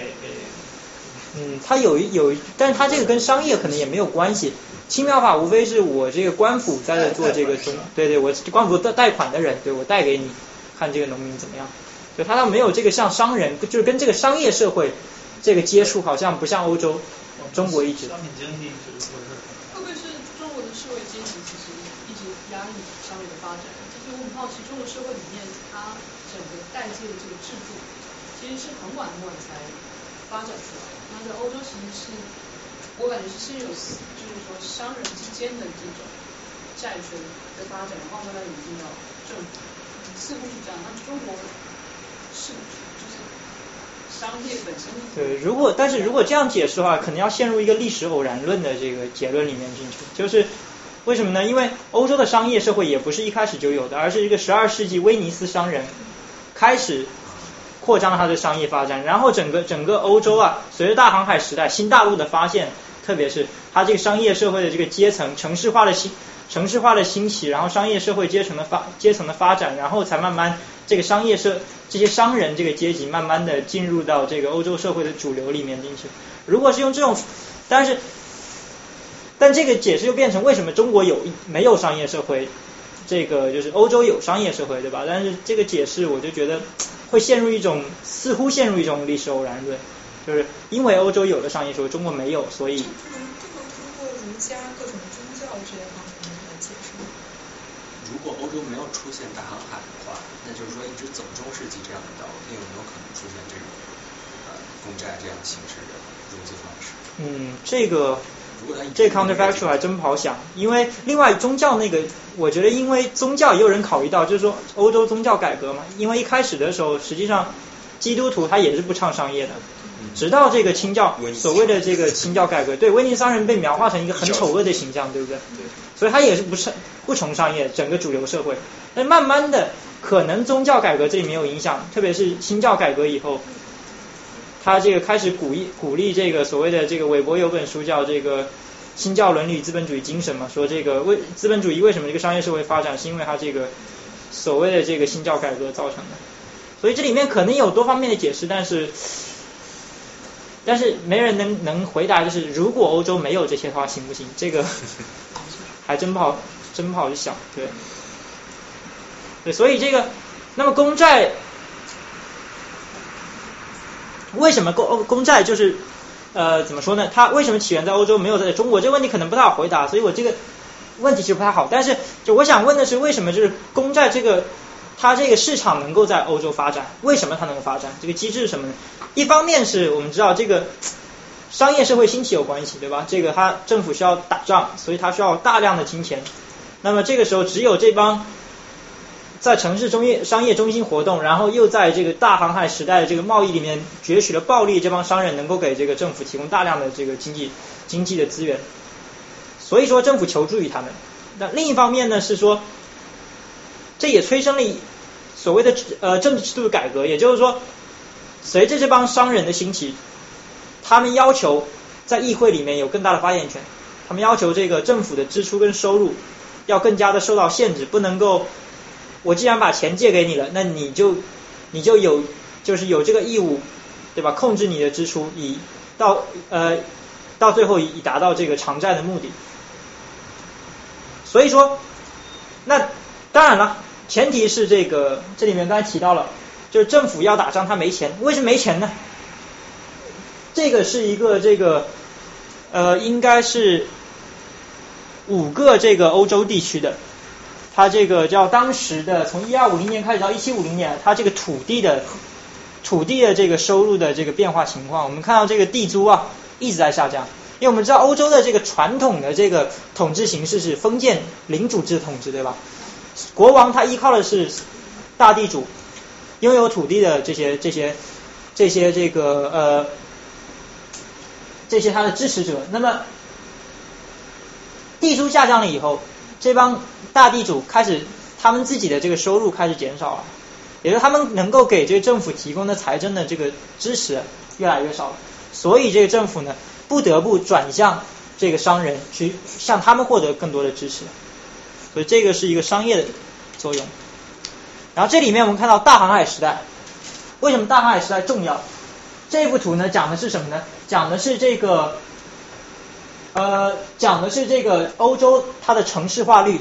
跟这个大参与大航海时代的这些呃这些呃所谓的商人他们的数量变化。我们可以看到，这个是参与大航海时代的商人的数目，这个蓝色三角形。然后这个是这个是这个这个是原来没有参加过大航海时代，但是在西欧的这些商人，本来一二一三零零年大航海时代没有开始的时候，实际上无论是商业化率还是这个参与参与这个市场的这个商人的数目，都是西欧的这些人，西欧的这些地区比较多。但是大航海一开始一开始了以后，城市化率和这个就是大海城市化率很明显的就是在大航海时代参与大航海时代这些商人，他们所在的这地区城市化率显著的提高了。然后这都完全是停滞不前，因为他完全没有参与过这个大航海时代的进程。也就是说，大航海时代为这些商人创造了巨量的财富，然后政府呢在这个时候有求于他们。去取得大量的资源，那这个是另外一个就是侧面的一个一个统计，就是讲这个从这个这不是很清楚啊，也是一二级一二五零年到一六五零年的时候，这个他统计的什么呢？他统计的是地地中海和大西洋的这个出海的这个次数，船的出海次数。然后大航海时代开始，我们显著可以看到欧洲的这个贸易模式啊，从这个以地中海内部的这个网络为主的这个贸易，转到了这个所谓大航海时代的贸易。原来的时候是地中海的这个出船的次数都比较高，比这个跨大西洋沿岸的这个这个出船的次数高。但是大航海时代一开始，显著的这个火箭式的上升，这个。我刚才讲到大航海，就想到会不会就是之前提到公债的问题，会不会私人武装也有关系？因为我觉得在国内哈，就是在中国从来就。没有出现过私人武装合法化。你说私人武装指的是？但是大航海期间，我觉得在嗯，在那些参与大航海国家，他们多少都是有一点私人武装。哦，这个如果在政治经学里面定义叫，他们叫叫 city state，不叫私人武装，就是很小的一个城市，对吧？是是这个意思吗？就是很小的一个城市，然后。有一些就是自己的，就是为了保证他们当中交易，他们都是都要有一些武装，有一些私兵。呃，这个那跟跟公债有什么联系？但是在就是我说在，因为你在国内的话，我们就嗯，商人首先自己都不能保障自己的利益，我们都是靠政府，所以政府要管你要钱的话，你没办法说不。但是在在在英国，他们这些这些是大商人，他们都是多少有一些自保能力的，而且他们甚至是他们就是去了很多国家，他们甚至可以就是你要是管我要钱，我去别的国家。他们有能力保保障自己的利益，并且他们有能力甚至就改变自己的国籍。哦，我懂，我明白了。对对对。但是，在中国这些商人是没有选择。对，有可能是这个原因。有一幅图，其实我没放上来，就是欧洲的军事动员能力，就是因为欧洲国家它的军事发展，实际上它是到很后期，直到拿破仑开始了他统治以后，十九世纪开始，欧洲才正式的有大规模的常备军出现。在那个之前呢，欧洲每个国家其实它的那个。它那个兵力其实是很有限的，相对来讲，所以之前跟我讲那个军事技术发展有有比较有关联，就是直到很后期开始，就军事军事技术才开始就是显著的提升。但是之前呢，可能因为你国家没有什么军队，所以你要去限制这帮商人，要强制去掠夺他们，确实比较难。相对来讲，不像中国，中国很很早很早就出现了这个所谓的常备军制度。对吧？然后战国时代就出现了全民皆兵的这个制度，所以说你可能掠夺起来也容易一些。这些商人可能他没有这个自所谓产权上的保护。这个可以有可能跟中国就是统一的特别早也有关系，因为我记得好像在欧洲很早就是一直都在依赖都是私兵，就是叫雇佣兵，对对对，雇佣兵这样的，就在这雇佣兵在国内其实就基本都一个莫名的词，因为我们很早就统一了，我们打仗我们就征兵，我们也不需要雇人来打仗，我们就直接硬要你打你就得打。对，中国的兵制呢，除非除了宋朝以外，基本上都是征兵制。宋朝用的是募兵制，因为呃宋朝他是那个黄袍黄袍加身得天下，赵太祖，所以他说他来一套为什么要募兵制呢？因为募兵制就是呃很容易很容易就是能够让这个兵不识将，将不识兵，对吧？我是我是我是招募来的，你是你是因为钱跟我在一起的。征兵制容易导致一个什么？就是将将兵他们这个在一起待久了以后，有可能产生出一种忠诚的关系。到那个时候，在外武将可能带兵，他可能对这个皇权产生影响。宋朝是这个思想，但是大部分情况下，确实中国都是都是这个这个常备军的制度。对的，这可能有些也有过武装吧？明朝那会儿有有海海上那个倭寇，实际上是海上集团是吧？哦，倭寇实际上对对对对对，就就是是的，那会儿但是比较少。就是就总之导致就是，我觉得最终结果就是导致中就是政府跟平民商人之间的力就是力量的差别非常的大，不像在欧洲，就因为他们的历史啊文化各种原因，他们没有那么大差别，所以他们可能就是要争钱，直接拿你的钱走，就是比我们在中国要难得多。嗯，都是。有可能但是如果要是出现，应该是在战国的时候有这样的契机。是，另外一个可能跟贸易的征税比较难有关系。就如果因为中国的话，如果它不是，因为我们讲这中国的商业阶层比较被压抑，所以它这个商业社会一直没有形成。因为你到一一到商业社会的话，它这个征税不像在农业社会那么容易。农业社会的话，直接你交不上钱没关系，我把你的粮食，对吧？因为你粮食总要放一个地方，你不像不像贸易的流通速度很快。粮食的话，你在固定的区域生产，我甚至都可以，我甚至都可以派我自己的兵去收割。我政府如果如果我想真的想要这个征收这个这个财税税负的话，对，可能这一方面跟这个就是经济的形态有关系。贸易贸易为主的商品经济里面，可能这个征税的难度要相对大一点，掠夺的难度要相对大一点，可能这个有关系，对。嗯，所以呢，那么一方面是这个政府要求助于这个商人，对吧？另一方面是这个商人要要求更大的这个政政治的这个权利。那我们就看到了这幅图里面是什么呢？这幅讲的是英国这个英国的这个他政府发的公债啊，它的这个成本，也就是它的那个就是 yield，在它跟这个托利党在这个议会里面这个席位的关系。因为我们知道托利党是一个保皇党。非常保守，然后保皇党它是地主的地主这个势力的代表，另外一个党叫辉格党，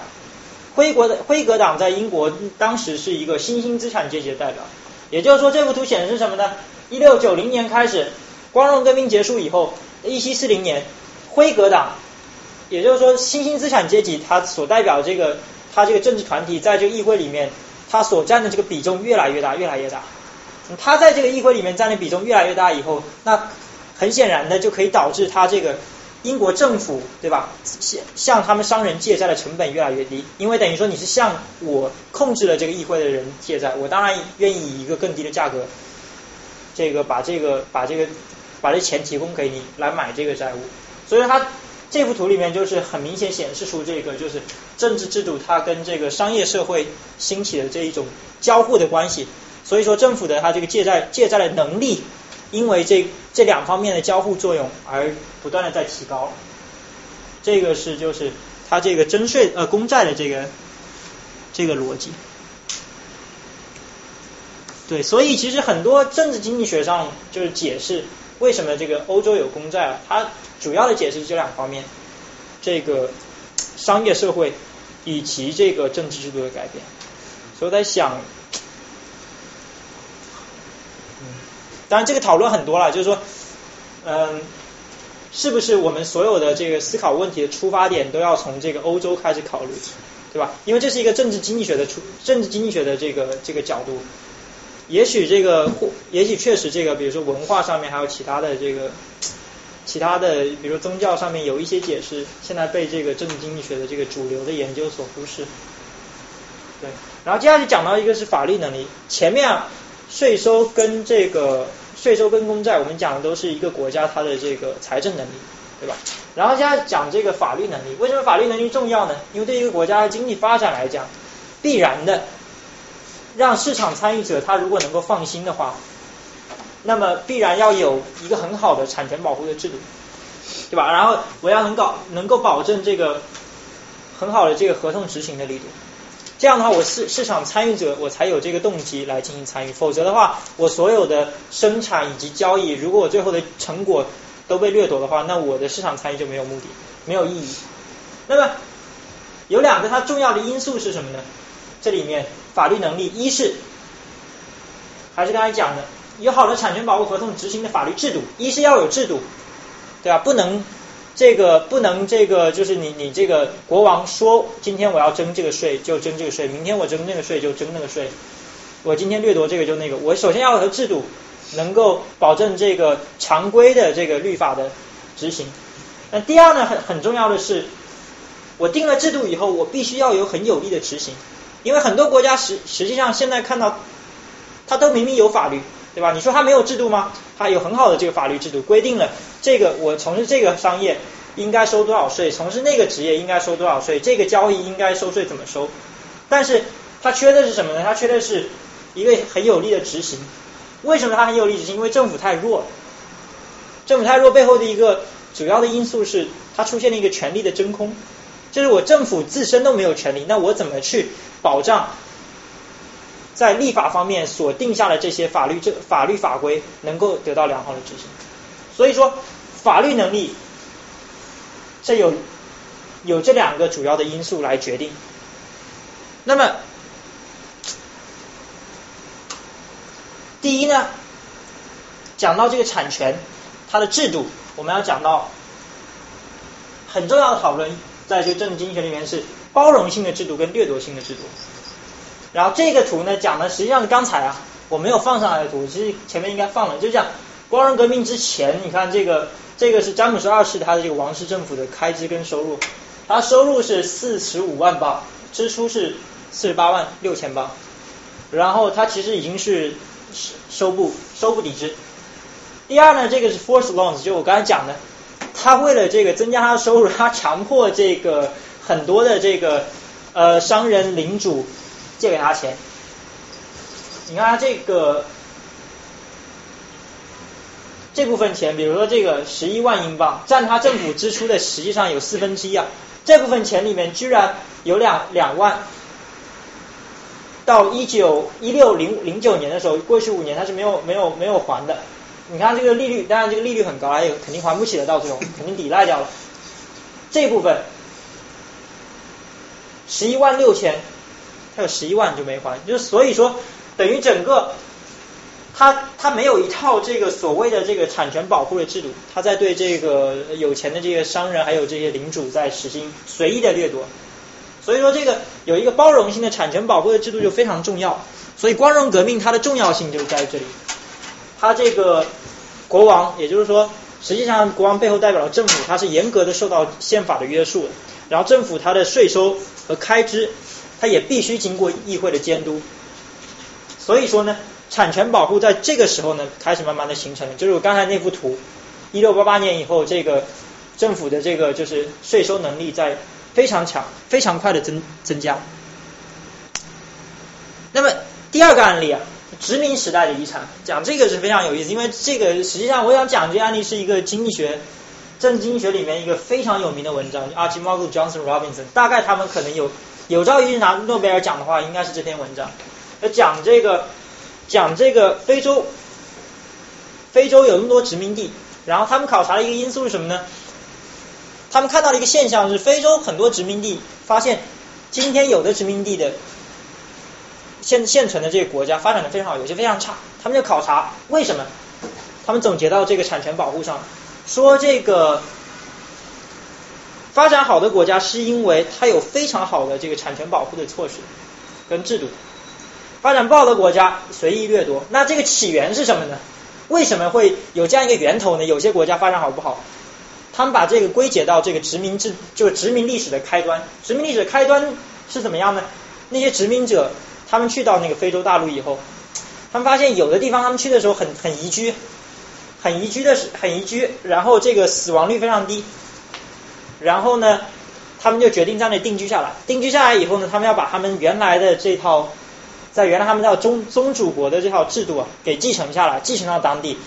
呃，法宗主国的那套法律继承到当地，这样的话，相当相当于说有相对比较好的一套这个产权保护的制度。有的地方呢，疾病横行，这个殖民者一到那里，死亡率非常高。呃，各种就是在非洲大陆上，他们在欧洲没有见到的疾病让他们死掉，所以呢，他们在那里不想久待，那怎么办呢？但他们又看到了那里有很好的，就是非常丰富的各种资源，经济资源，所以他们就想，我还是不要建立制度比较好，我就在这里直接掠夺，因为反正我在这里又待不久，我建立一套制度，我要花非常非常多的这个精力跟成本去建，划不来。那么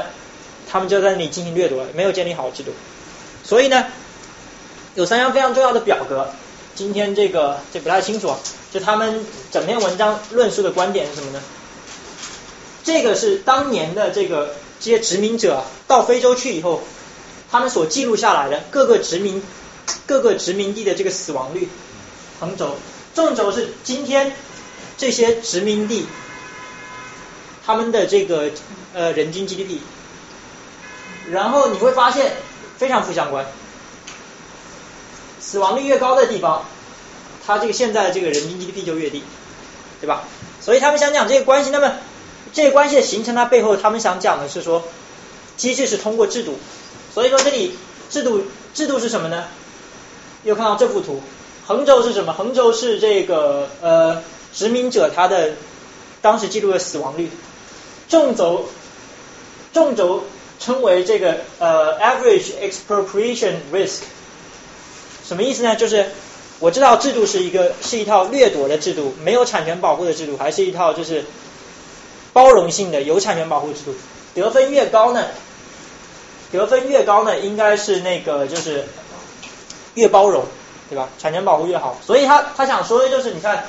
这关系就是他想刚才讲的那个逻辑关系。好，那到最后最后这个他们这个逻辑的最后一步是什么呢？你看今天这个产权保护越高的地方。它这个经济发展情况就越好，所以他们通过建立到这一套逻辑来讲，说今天的很多第三世界国家的发展它不均衡，它的源头很可能是这个殖民历史的开端，它那个历史的偶然偶然所造成的。对，这一个你说。有没有他自己做一个牌，就是自相关的，比如说测一下，就当初欧洲。人殖民者到那里的死亡率和他当地人本身的儿童的死亡率有没有正相关？他说这个这个的话，他倒我倒没有看他这个，因为他关心的是殖民者的死亡率，对吧？跟当地人为什么你会有这个问题？主要是因为我觉得人死了，就是如果一个地方，假如说在中国一个地方，就是比较。所以在脏乱差的话，直接反应就是我死亡率会比较高，然后这样的地方 GDP 比较低，也是一件比较理所当然的事。但是问题就是说，当时死亡率高，是因为疾病，但是慢慢你知道，全世界的这个卫生卫生医疗技术发展以后，很多地方疾病已经抹平了。就你到今天看，这非洲非洲大陆上，它那个疾病的死导致死亡率，今天的分布图跟当年殖民地开端的时候是完全不一样的。也就是说，你是。你如果说他那个时候的死亡率跟今天的关系的话，只能是通过那一个关系，就是殖民地去到殖民地的殖民者，他选择因为当时的因为当时的那个死亡率，他选择了一套什么样的制度，所以导致了今天的发展。它显示的就是说当时的死亡率、疾病的流行跟今天的是没有什么关系的。被殖民者的死亡。去年有一本那个 bestseller 叫《就是他是就是他对对对对对。我觉得他也说就是需要排一下。那个就是他对比了北美和南美，然后就说现在这个经济发展的不同，就是追溯到政治制度的不同。然后再往前追溯就是殖民地时候开始，因为南美的话，像欧洲殖民者西班牙、葡萄牙人他过来，他就是找当地这个，比如说一个部落或者是什么什么统治者，他的聚集了大量的财富，那个黄金白银，然后像拉丁美洲有很多矿嘛也，所以他就是先把那个统治者当地的降服了，让他。不断的用各种酷刑，他不断的把自己财富交上去，因为他们之前已经垄断了，可能那个地方百分之八十的财富都是在他手里，所以他把一个人搞定了，他就可以了。然后再就是说，他就是一种掠夺性的思路，他也不管什么制度，因为有大量的资源在。但像北美的话，它没有那些矿，所以他们一开始英国人其实前一百年他也搞不定，他就是用酷刑逼这个人往出交。他如果真的没有，所以后来就只能就是这种激励制度去耕种啊，去开发自然资源，这样慢慢进。对，其实你说那本书的作者就是这篇文章的作者，对对对对对。就他们的观点确实是这样。你讲那个故事应该是就是印加国怎么灭亡的故事，就是西班牙殖民者一开始去了印加古国，印加古国十几万人，就是他们分布在这个南美洲的，应该是靠这个西端的这这一块这个地区。然后印加古国，他们有非常多的黄金，然后西班牙殖民者一开始去的时候只有二十个人，怎么办呢？他们说二十个人我搞不定印加古国，但是南美洲有一样东西，欧洲有，它南美没有，那就是马。这个西班牙殖民者二十匹马骑了，然后这个印加的这个大部分民众觉得来了这个天神，对他们很惧怕，觉得就从来没有见过这种生物。南美只有驴好像，没有还是骡子，羊驼，羊驼，对对对，羊驼，走得非常慢。那没有马，那第一次见到马就是惊恐啊！整个国家就是这么十几万人，完全臣服在这个。二十二十几个人的手下哦，另外一点是那个那个时候南南美他们应该还没有进入到铁器时代，他们最多用青铜，所以欧洲人都有火枪啊那个时候，这个火枪一打，这个当地的这个就是印加印加的部落那些人，他们也就觉得完全要臣服了，因为觉得完全天神下凡，所以二十几个人就控制了那个印加国王，然后一开始开出条件是说。你把这个屋子半屋子黄金填满，我就放你走。后来说整个屋子黄金，最后黄金都拿来把，然后把他这个国王给杀了。我印象中是这样，而确实是，确实是他们是因为有当地这么好的制度，所以有当地原来留下制度，所以他们没有花什么精力，他们就是掠夺，没有花什么精力建设他们自己的这个所谓的这个包容性的制度。就是说讲这个掠夺掠夺性经济制度，这个我觉得就再延伸一点讲，就它的导致的当地的经济是一种。就是叫殖民地经济或者叫低收入经济，也就是说它一直没有市场。这个就是反映在南北美的对比可以看出来，也可以反映在美国，它就美国本身的南方和北方的差异也可以反映出来。就是以一个以这个蓄奴或者以这个掠夺性的经济发展起来的这么一个经济，它始终没有一个就是内部的市场需求，所以经济很难发展起来。对你这个我觉得讲的挺有道理的。它确实南北南南北的差异确实在这里面，南南方蓄奴，所以它南方是主要南北战争期间之前，其实之后也是，它主要作为原材料的这个出口的地方，之前是棉花，后面是烟草，都自然矿产，是的，是这样的，所以所以到现在就是你发现这个南方，就美国南方相对北方来讲经济也比较不活跃一点，跟这个之前的这个 historical legacy 也是有关系的。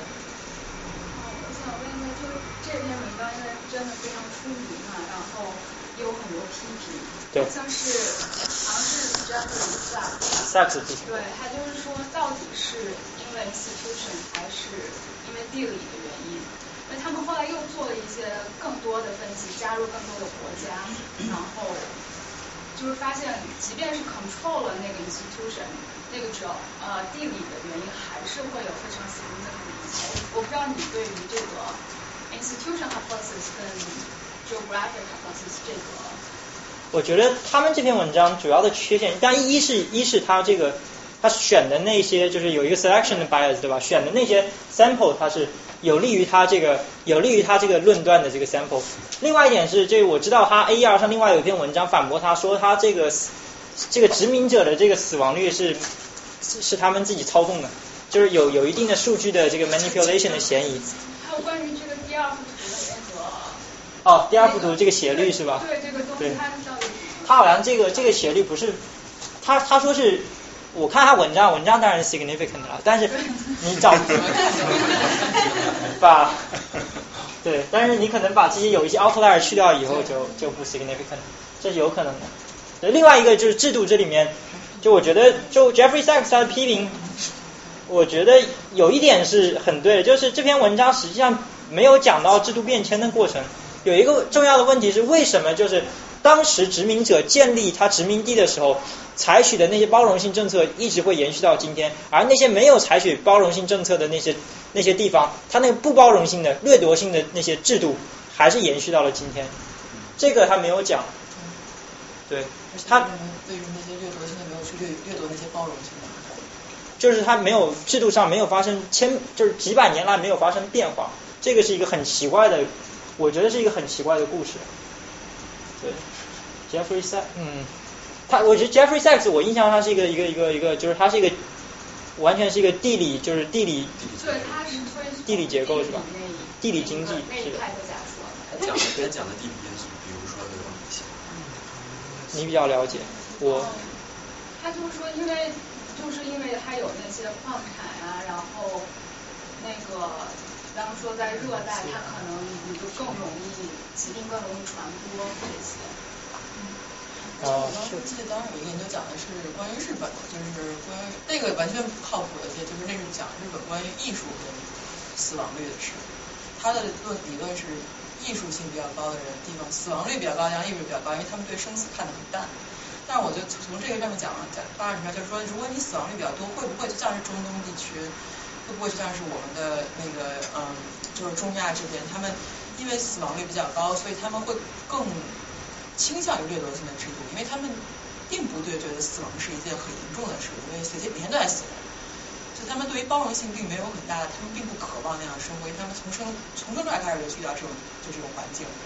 所以我就在我刚才在问为什么想问他这个当地人的死亡率高，就是觉得，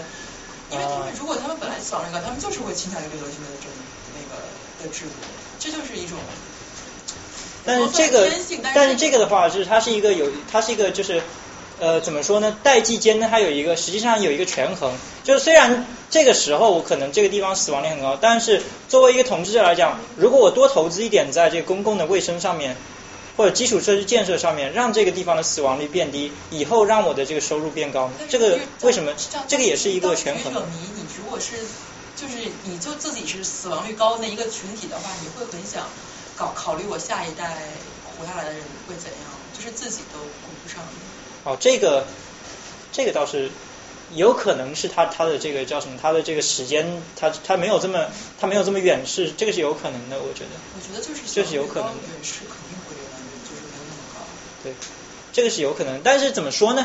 因为这个问题其实是讲到跟这个什么一个一个国家它的这个财政税收建建设也有很大的关系。就是说，一个国家，比如说我面面对面对危机的时候，明明我打不过，为什么我还要去做这么多的投入，对吧？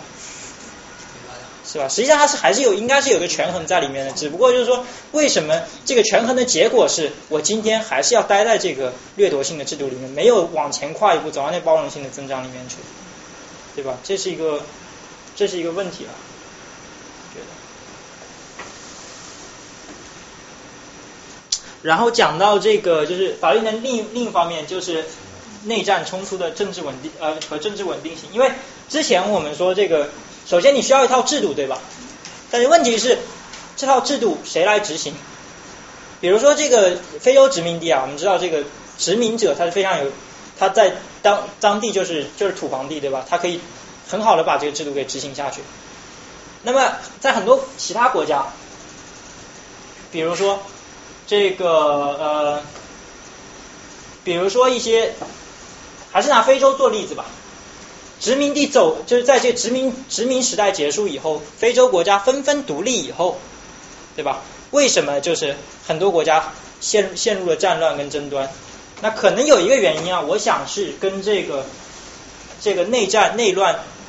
非常频繁的发生是有一定关系的，因为它出现了一个权力的真空，在殖民者走了以后，但是但是殖民者走了以后，这权力真空并不是这个国家。变弱的一个就是决定性的因素，为什么？因为有些国家，比如说在国家重建的过程中呢，它也重塑了这个政府，让这国家变得更有利了。那么为什么非洲它没有办法做到这个在殖民者出走以后没法完成这国家凝聚的这个事情呢？那么一个可能的解释啊，还是历史遗留，就国家形成历史形成的历史中，它有一些遗留下来的这个种族间的冲突的存在。那讲到这些问题呢，我们可以看一下两幅图啊，这个这是非洲的图，不是这左边这幅呢不是非洲的国家疆域，而是说非洲有很多，我们知道非洲有很多种族，那么这幅图描述的是这些种族。按照这个种族它这个所在地给它划分的这个地图，然后呢，右边这些白线这些地方啊，是今天的非洲国家的疆域。那这里面有个什么问题呢？我们可以看到，比如说这个地方，这个种族本来是同一个种族的一个一个地区，它被人为的划分到了三个国家里面去。你看这里面。一二呃一二三四五六七八这十几个种族被人为的划分到同一个国家里面去，对吧？那这个情况呢，在殖民者在的时候没有问题，因为我殖民者可以说了算，对吧？我我我在这里面可以严格的还是严格的执行我的法律，因为我是殖民者高于一切。但是在非洲国家纷纷独立以后，这里面呢，非洲国家独立的时候呢，它国家的疆界并没有就是。有严格的严格的改动，也就是它没有一个民族民族自觉的过程，也它基本上这个非洲国家独立，它是延续着殖民者留下来的疆界来进行这个划分的。所以说这些国家这些地方，你看这个地方几十个种族，不同的种族被人为的划分到一个划分到一个国家里面去，还有下面还有这这个地方也是，什么问题呢？如果我们看今天的这个不太清啊，今天的这个非洲的这个种族冲突啊，很明显的，我们看到是在什么地方？这些地方就是我们刚才看到的这个很多很多很多的种族，它被划划到同一个国家或者同一个种族被拆分以后的一个局面。对吧？有很高的这个有很高的相关性。那这里面成因是什么呢？比如说，我有两个国家，我两个两个不同的民族，我被强制并到一个国家了，那我很可能就种族冲突了，对不对？那么刚好呢，我的邻国有一批跟我文化、信仰、语言相同的一帮所谓国际友人，对不对？我是不是要向他们求助一下？这个时候好了，这样的话内战就很可能不可避免了，对吧？因为等于说，我又借了外面的力量来帮助我打倒同一个国家内不同的种族的人，所以种族冲突呢，就在这些这些地域这些地域就特别的激烈跟严重，所以这个是一个现在就是呃非洲国家间为什么存在如此多的冲突的一个一个根源嘛，因为这些国家。冲突了以后，他们的中央政府根本就没有任何任何能力完成任何的这个就是有效的这个统治，像像哪怕制定了很多政策，他们也没办法执行，他们在这个陷入了怪圈里面。对，所以说这个是这个也是要根据这个图来的，所以就很明显的看到就是说不同的种族，所以这个延伸讨论是说到今天我们国家的疆域。是不是就是应该按照民族自觉的方法来形成？它实际上它不是一个就是 normative question，它不是一个就是跟跟伦理有关的问题，而是一个实证的问题。就是说，这样的划分是不是在从我们的经济结果上看，从我们的这个呃国家间这个和平或者冲突的结果上看，是不是更加有利的？对吧？像这种划分，人为的划分，可能是导致了这个冲突。没有那冲突。嗯。美国倒是一个很特殊的例子，它不是一个民主国家，对对对对对是。但是美国是一个移民国家，什么意思呢？移民国家的意思就是说，除了除了黑人以外，大部分来到美国人都是自我选择来的。也就是说，哪怕我跟你不是一个这个种族的，对吧？除非除非我是被贩卖来的，否则的话，我来到这里是因为我我跟这片土地上的人有一样的想法，哪怕我跟你一开始时候说的不一样的语言。对吧？所以说美国这个特例子会比较特殊，我觉得虽然多民族它也能够很很好的共存，但现在你看也也是因为一些种族的问题导致了一些社会的冲突。这就是一个假设问题，就是假如说你把这个这个假设像美国这样来者所都不惧的这个这个假设 apply 到所有的国家里去的话，那我觉得就民族就。但是就是长期来讲的话会怎样？像他们这样，如果把他们就 isolate 在一个岛上，让他们非洲自己打自己，那最后肯定是民族化。但是我们还有很多外界的时候，他们可以选择离开非洲。就很多人他们其实在离开非洲，很多人在离开非洲，但是像大部分人因为受到他们自己的经济条件所限，根本就没有办法离开。就是这个就是他们也没有经济就是就是就是一个在假设上面加加到一个一个限制。是你如果，或者说他们教育教育程度也很差，因为他们政府很没有根本没有力量嘛，根本没办法提供教育，所以那我除了本本地的一个部族的方言以外，我跟连国家第一方言语言我都不会讲，我怎么出去美国吃不了会有？唯一性吗？这样的国家？呃，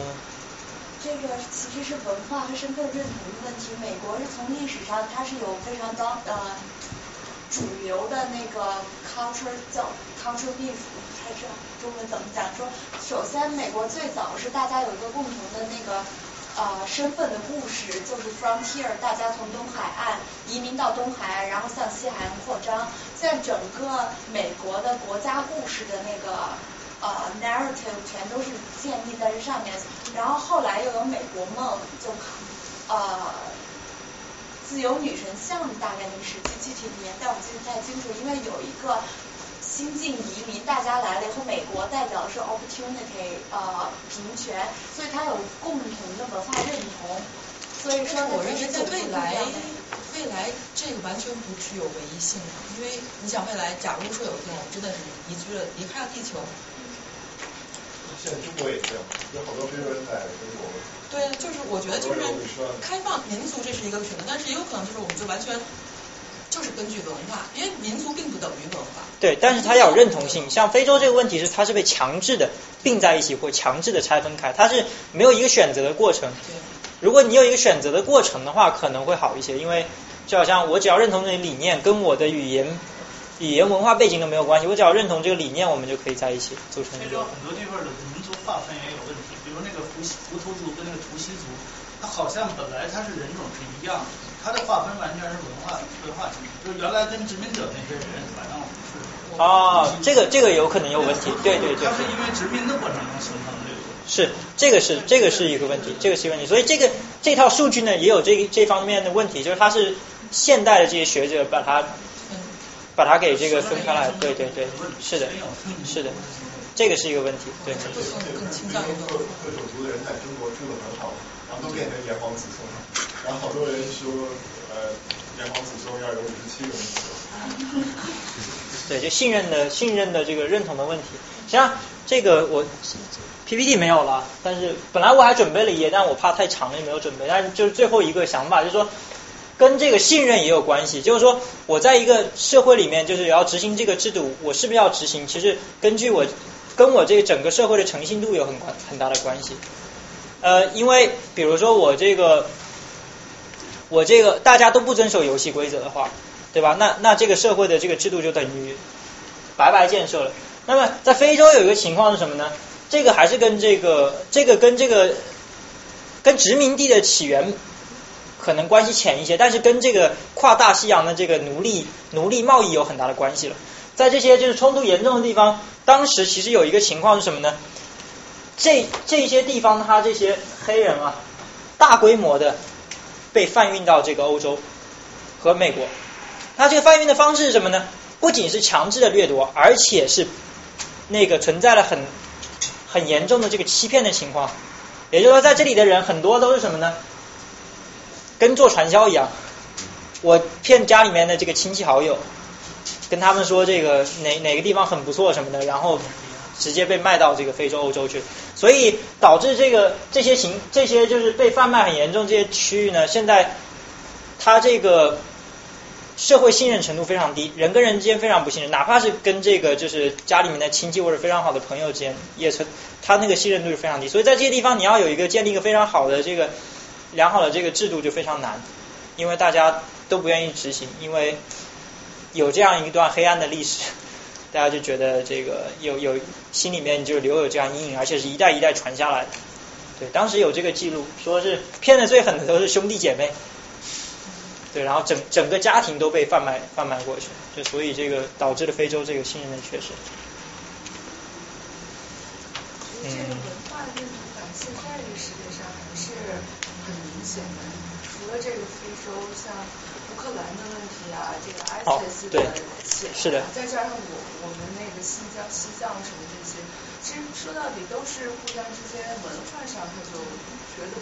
他的思维方式就不一样。对乌克兰，其实我也想放一张图了，就是也是时间关系没放。乌克兰的问题是什么呢？如果你去看乌克兰的这个，首先看它的历史啊，它是它实际上是长期要么处于分裂的状态，被奥匈帝国跟沙俄分裂，要么长期处于一个不独立的状态，就它被这个它哪怕是一个完整的政治体，但是它比如它被苏联给统治了很长时间，它自己是没有一个独立政体，尤其是被这个奥匈帝国跟沙俄两边分裂的两段时间，乌克兰其实。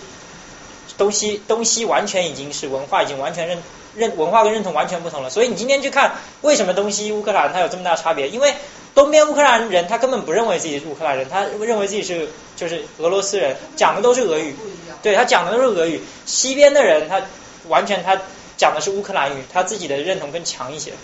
所以导致他这个就是分裂。本来同一个民族，他可能到最后也就不一样。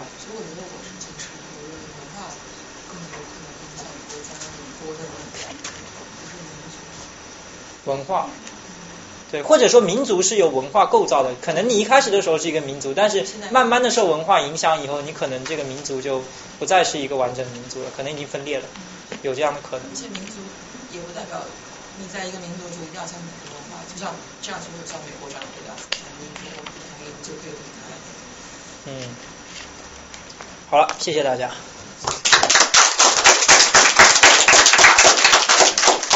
有点时间，大家可以 提问和自由讨论吧。我我我有一个挺挺傻的问题，但是我一直是想问，就比如说，嗯，这个演讲主题是说从政治学和经济学的角度来探讨国家起源。对。那么我感觉就是说，这俩东西的一结合吧，就是所谓的政治经济学，也无所谓啊，就是政治经济学。我觉得感觉就是从非常 practical 的一个角度来说，就比如说。嗯，假如一开始为什么国家形成，可能是因为战争的原因啊，等等等等，这些都是很从经济的角度讲，比如说是我们，比如说那个什么呃减少成本什么乱七八糟这种，对。但是假如说如果从纯政治学角度来讲国家的形成的话，那大家会怎么讨论呢？就是会把所有的这些呃形而下东西给抛掉，只讲形而上的东西吗？这是政治学讨论吗？呃，政治科学讨论的话，是其实跟经济学没有什么分别，就两两个学科在这个文献上。它是汇流是比较是比较这个就统一的，但是如果说单讲政治学的话，如果你讨如果是比如说五十年前讨论这个问题的话，可能会不一样。他们可能会比如说有一个问题啊，民族是怎么形成的这个问题，那个传统的政治学可能讨论的比较多一点。因为实际上这个问题很有意思啊，就刚才讲这民族跟文化，这个你知道苏格兰，你知道大家现在。在苏格兰看到他们就是呃说啊苏格兰这个风笛啊，大家男男男这个苏格兰男性啊穿一个穿一个苏格兰短裙啊，实际上这些东西都这些东西都是发明出来的，并不是就是苏格兰人本身就有的。也就说苏格兰人跟英格兰人本身没有什么区别，而是因为苏格兰人他有一种反抗运动以后，他要自己 self identify 自己自己是 Scottish，就是自己是 Scottish，所以他发明了。什么华莱士？对他华莱士就是勇敢心里面讲，就但是他就说一整套，比如苏格兰风笛啊，这个穿这个苏格兰短裙啊，这一套的仪式，实际上都是苏格兰人后面发明出来的。一开始的时候就并没有就是这样的区分。那说，假如我们通过这个来讨论，不涉及到任何跟经济有关的具体的这些数字或者是怎么样量化的东西，这种纯就是叫什么来着？就定性研究，这就叫政治学，是吗？就是不不不不是 定，应该是不对。是政治科学和政治哲学。对对对，政治哲学跟政治科学的，就是政治学讨论的更多的是实然的东呃不是应然的东西，就是说这个东西应该是怎么样的。对吧？不是一个实然的东西，就是比如说政治学讨论，就是到到底这个民族国家的划分是怎么样，这是政治学讨论的东西。实然东西就是我们我们看这个现代国家为什么最后形成了这民族国家，然后形成民族国家以后，它对它对这个就是现在世界经济的发展有有什么样的这个影响，或者它对这个世界的政治有什么影响？你看有什么影响，实证上的结果，而不是说应该它有它是一个什么样的东西。那所以政治哲学的方法论是什么呢？读书，然后写文献报 告。不不不不不，大家都是读书写写文看报告，但是他他们讨论的东西是应然，还是这个句话，就是讨论什么东西应该是怎么样的，这是哲哲学应该是怎么样的，对吧？就是零幺研究的东西。谁？零幺零三图。哦，对对对，就是哲学上，就是我我有一个我有一个阴然的东西，这是很早以前的政治学传统，政治科学嘛就是一个实证科学了。他讨论的是说什么东西是什么样的，然后它发生的这个原因是什么，讨论它的是形成的机理。对，是的。你从政治哲学的角度上讲讲，这国家是不是最后一定要消失？现在是不是有这种趋势？我说欧盟的形成啊，或者是首先我政治哲学我没有读过政治哲学，所以我不懂政治哲学。我们现在政治学政治系的课现在没有，就是很奇怪了，大家也不是很奇怪，就是像时政的发展呢，基本上没有人做政治哲学的研究。但是呢，这个问题呢，我就简单谈一谈，就是我对这个欧盟这个认识吧，就是。我其实研究过一段这国际政治经济学，就是欧盟区这个危机。其实我在两年前我写过一篇文章讲这个为什么有，因为我觉得欧盟的危机最关键的问题是它是货币发行权、国家主权两者的冲突。所以，那它背后的冲突是什么？背后冲突是欧洲这些民族已经就是广泛已经形成了，它要再形成一个合力、组织一统一的欧欧洲的政府，特别难。因为实际上，如果你一个国家有自己的主权的话，特别是你自己有自己的财政权的话，很可能你就有那种就是搭便车的行为，free ride 别人的行为，对吧？因为欧洲本来货币发行是一个当局，但是你通过你自己的财政政策，可能占别的国家便宜了。这个时候，但因为你的主权的这个没有办法改变，欧洲宪法你看也通不过，因为老百姓觉得现在欧洲欧洲的就是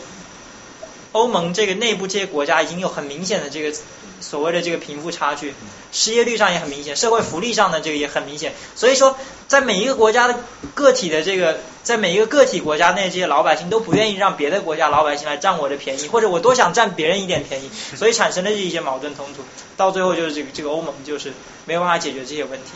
所以说，这欧洲经济危机到最后怎么办呢？现在就是等于让德国有更多的话语权，相当于欧德国在充当一个就是欧洲政府的角色，他在平衡。对，但这感觉就是说更证实了，就是说国家已经形成了之后，已经在发展之后，你要想在上再造一个大的组织，其实是不不可，就是可能会面临失败的，是吧？就算在经济上是可以这么弄一个共同货币或者怎么样，但是你比如你说在财政政策上，其实相当于主权嘛，对对对对把它汇到一块儿，是的，把国家消灭掉，形成一个大的国家，是的，是的。像他说的就是，比如说文化的因素也好，宗教因素也好，这个是特别难的，我觉得。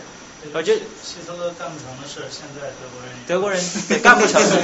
干不成，干不成。但他可以有比较大影响力嘛？因为大家都知道，欧洲就是欧洲是靠德国在救，所以他比较有发言权。但是每一个国家为什么就是希腊这么担心希腊？因为大家都在担心希腊占别人便宜。他他一他一违约以后，就等于占了其他欧洲国家的便宜。大家辛辛苦苦搭起来这么一台子，可能就被希腊毁掉了。对，但是你有办法没有办法？因为希腊是个民主国家，它是一个。就是完全是由这个选民决定了我要什么样的政府上台，对吧？我现在一个极左政府上台，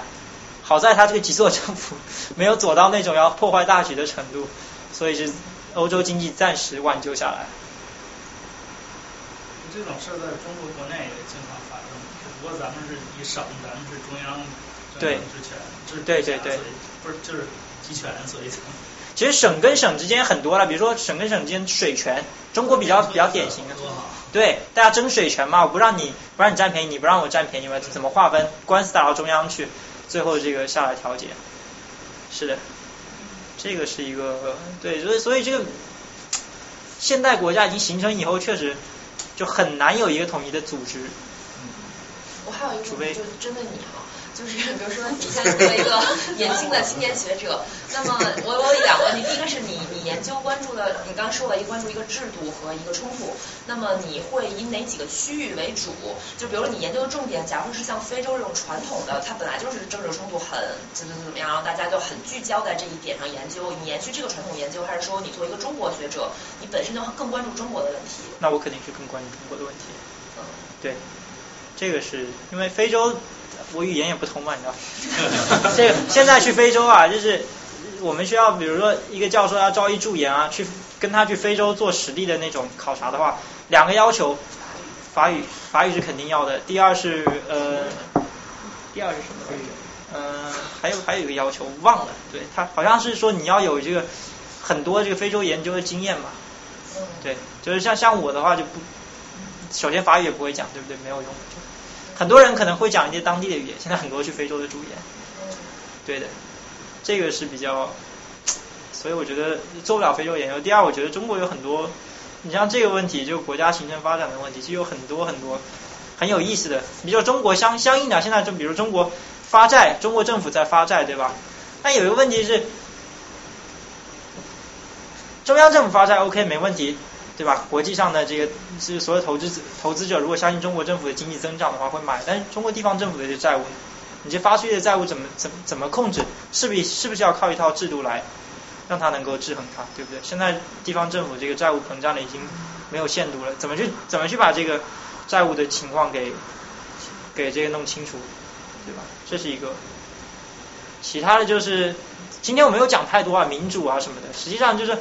你看这个欧洲的这个，它这些国家它的财政能力的提高，多多少少是跟这个政治制度有关系，对吧？就越来越多的这个经济活动者参与到这个政治里面，然后对政府有更多的限制，对吧？那在中国现在广泛的政治参与还是很少的，对吧？大多数的政治决策、经济决策都是从从上到下的，那是不是更好的有一个更更全面、更广泛的政治参与以后，这个？政府可能能够做出更好的经济决策，这是一个问题，对吧？当然，可能现在中我们中国政府比较自信，觉得有一套不同于这个西方的道路可以走，那是不是这样呢？对吧？这是一个问题。那这样子，我感觉就是说，政治经济学给我的感觉就是说，它不光是两个学科是单纯的解，就因为政治和经济本来就密不可分啊，它不是你单纯只把它俩揪一块儿，然后你要解释什么东西，从这两方面来解释而已。也有可能，比如你是以经济学为目的，就是经济的结果为目的，但是你是通过政治的手段来达到这个结果，所以你最后着重点还是在经济。比如说，我怎么制定一个经济政策，但是它需要政治的配合，那么我怎么改造一个政治制度来配合这个经济，大概是这意思。所以你偏重还是经济，要不就叫经济政治学了。呃，可以这么说吧，就是说，政治制度是怎么影响经济的？对，这个是很重要的。对，就是 institutions matter。你讲现在的这个，但有很多人是怎么说？政治经济其实还有另外一个分支，就是用经济学的方法去去分析政治。就是说，它它是倒过来，就是说，经济的经济是因，政治是果。就是为什么最后权力分配是那样的，对吧？就是马克思讲的这个叫什么来着？我都忘了。经济基础决定上层建筑，建筑就是这个这个东西的另外另外的一个研究方向，是说现在的经济情况我怎么就影响到了这个政治权利的分配，这也是一个对，就是总之它是相互影响的，这个我可以说这个政治经济学的研究。我有问题啊，我我是学心理学科学的，我是学政治科学的，但是你你你你放了好多数据啊。然后都是用相关，然后大家解释都是有的从前面解释后面，有从后面解释前面，有的从相关相关把它看成因果了。那你觉得觉得在政治学、政治科学里面，然后大家对这些怎么解释啊，还有数据统计啊，是怎么就是怎么？哦，这个问题这个问题是这样的，因为实际上实际上刚才我提到那个 Archimald Robinson 那篇文章，他们是有一个 identification strategy 去。去解释这个因果关系的，因为实际上就是我觉得你说的就非常对啊，就是我觉得现在所有的就是社会科学最重要一个问题是怎么把这个就是怎么把这个因果关系给识别，而不是说看到一个相关关系就去确定就就说它是因果。所以在政治学里面，实际上就是因果因果这个识别的这个统计方法已经发展的比较全了。所以现在呢，大家基本上你说用相关关系发出来就是写出来的文章。买账的人不会很多，就大家会穷根问底的问，就这个是不是一个因果关系？所以你要需要一些统计学的工具去工具去这个就证明它是一个因果的关系。对，跟心理学很像，现在有很多的这个政治学做实验嘛，我就跑到 field 里面做实验，然后做一个 survey 对照组对对照组，然后这个就是叫这个什么实验组，或者我不知道心理学有没有，政治学里面现在用的比较多，跟经济学一样，叫自然实验的方法。就我用一些自然形成的一些非人为的一些实验的实验的这个设计，我我我看这个最后这个就是有没有一有没有一些可以就是发掘的因果关系。那如果一定要找因果关系的话，不就是跟所谓的大数据时代的理论是相悖的吗？因为大数据时代不就是说我不求因果，我只求相关，所以我们很怀疑这个大数据。我也是，我我也很怀疑。很怀疑大数据啊，因为因为大数据，当然了，大数据可能样本量很多的时候，你可以有一个好的 prediction，但是问题就是说，很可能你解释的机制是错的。那对于我们发，就是对于我们发现这个世界的规律来讲，有什么样的帮助呢？我不知道，我不确定啊。有可能你在这个时间，你用这个相关关系预测出了用大量数预测出了对的东西，但是外，但可能在另外的一个另外一个条件、另外一个时空下面，你是不是能用还是？还是用一个就是 a theoretical 的一个方法去去去解释事情的。我我这个是因为就是这个现象，我是很怀疑的，就是所谓这个大数据的现象。因为因为我觉得这个研究就是要弄清背后的原理啊，然后规律怎么样。大数据就是说，我有一些大数据，然后我想看下后面会发生什么事情。我不管里面到底是怎么回事，也不管里面某个人某个国家是怎么回事，就想做出来一个大概的预测。对，我对我特别同意这个。我觉得研究者好像是想知道一个事情发生的原因，然后用大数据，他们是想知道现在有这些情况，下一步会发生什么。对。所以大家的侧重点不太一样。现在怎么统一这个是很，就我我知道现在因果推断方里面也加了一点 machine learning 的东西，就是怎么样把这个东西就 causal inference and machine learning 怎么样就是这个 learning 跟这个就是 explanation 给它结就结合起来，这是一个，反正我现在没有看到就是特别好的这个完全能够做到做好这个工作的一个框架。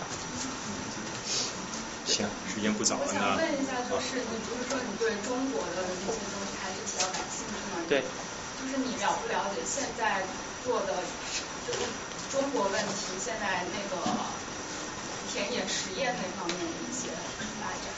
还是说？田野实验其实现在有很多，我觉得就是，但是看是哪方面了。中国的话，可能发展经济学的田野实验会比较多一些，还或者说金融学的，他们做家庭金融的那种实验有很多嘛。就是说，怎么我我去改善家庭流动性以后，会不会就是会不会就是改善他们的这个一个家庭的那个经济决策？对吧？但是有一些实验，我不是很确定啊。就比如说政治的政，就跟政治相关的这实验好不好做，我不是特别确定。对这个有些当有些有些有些细节当局比较敏感。但我知道，比如说那个北大的那个谁，呃，北大的那个呃陈宇吧，他们做一个实验，说这个。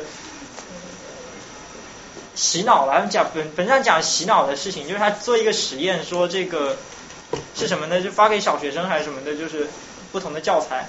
然后看这个就是里面这个政治学，因为政治学课本出了好几套，实际上，但是就是不同的版本之间，它在那个意识形态的灌输上其实会有不一样的，所以说他就做等于说利用这个实验去看，就是说看不同的这个课本，这个小孩他这个。有没有这个政治上的反应？是不是有有什么明显的区别？有反应吗？有有有，他们做，但他们当然想要有反应的结果了，是肯定的。但是我是有有所怀疑，有所。那会怎么结果？就比如爸爸妈妈批评两句，然后他反驳了，什么这种？不是，他做问卷啊，就问呐，就是问这些人这个情况，就是觉得哎，比如说你要不要入党啊之类的。是入党是说让他做的不要入党，这太失败了。不不不不，八十年代的时候还真有，就是赵子阳主政的时候，那个教科书是比较相对来讲比较宽松。对，但是就是八九年一闹以后，九十年代教改了，完全就是不一样了。对。行，那今天时间不早了，大家最后再感谢国强，非常谢谢。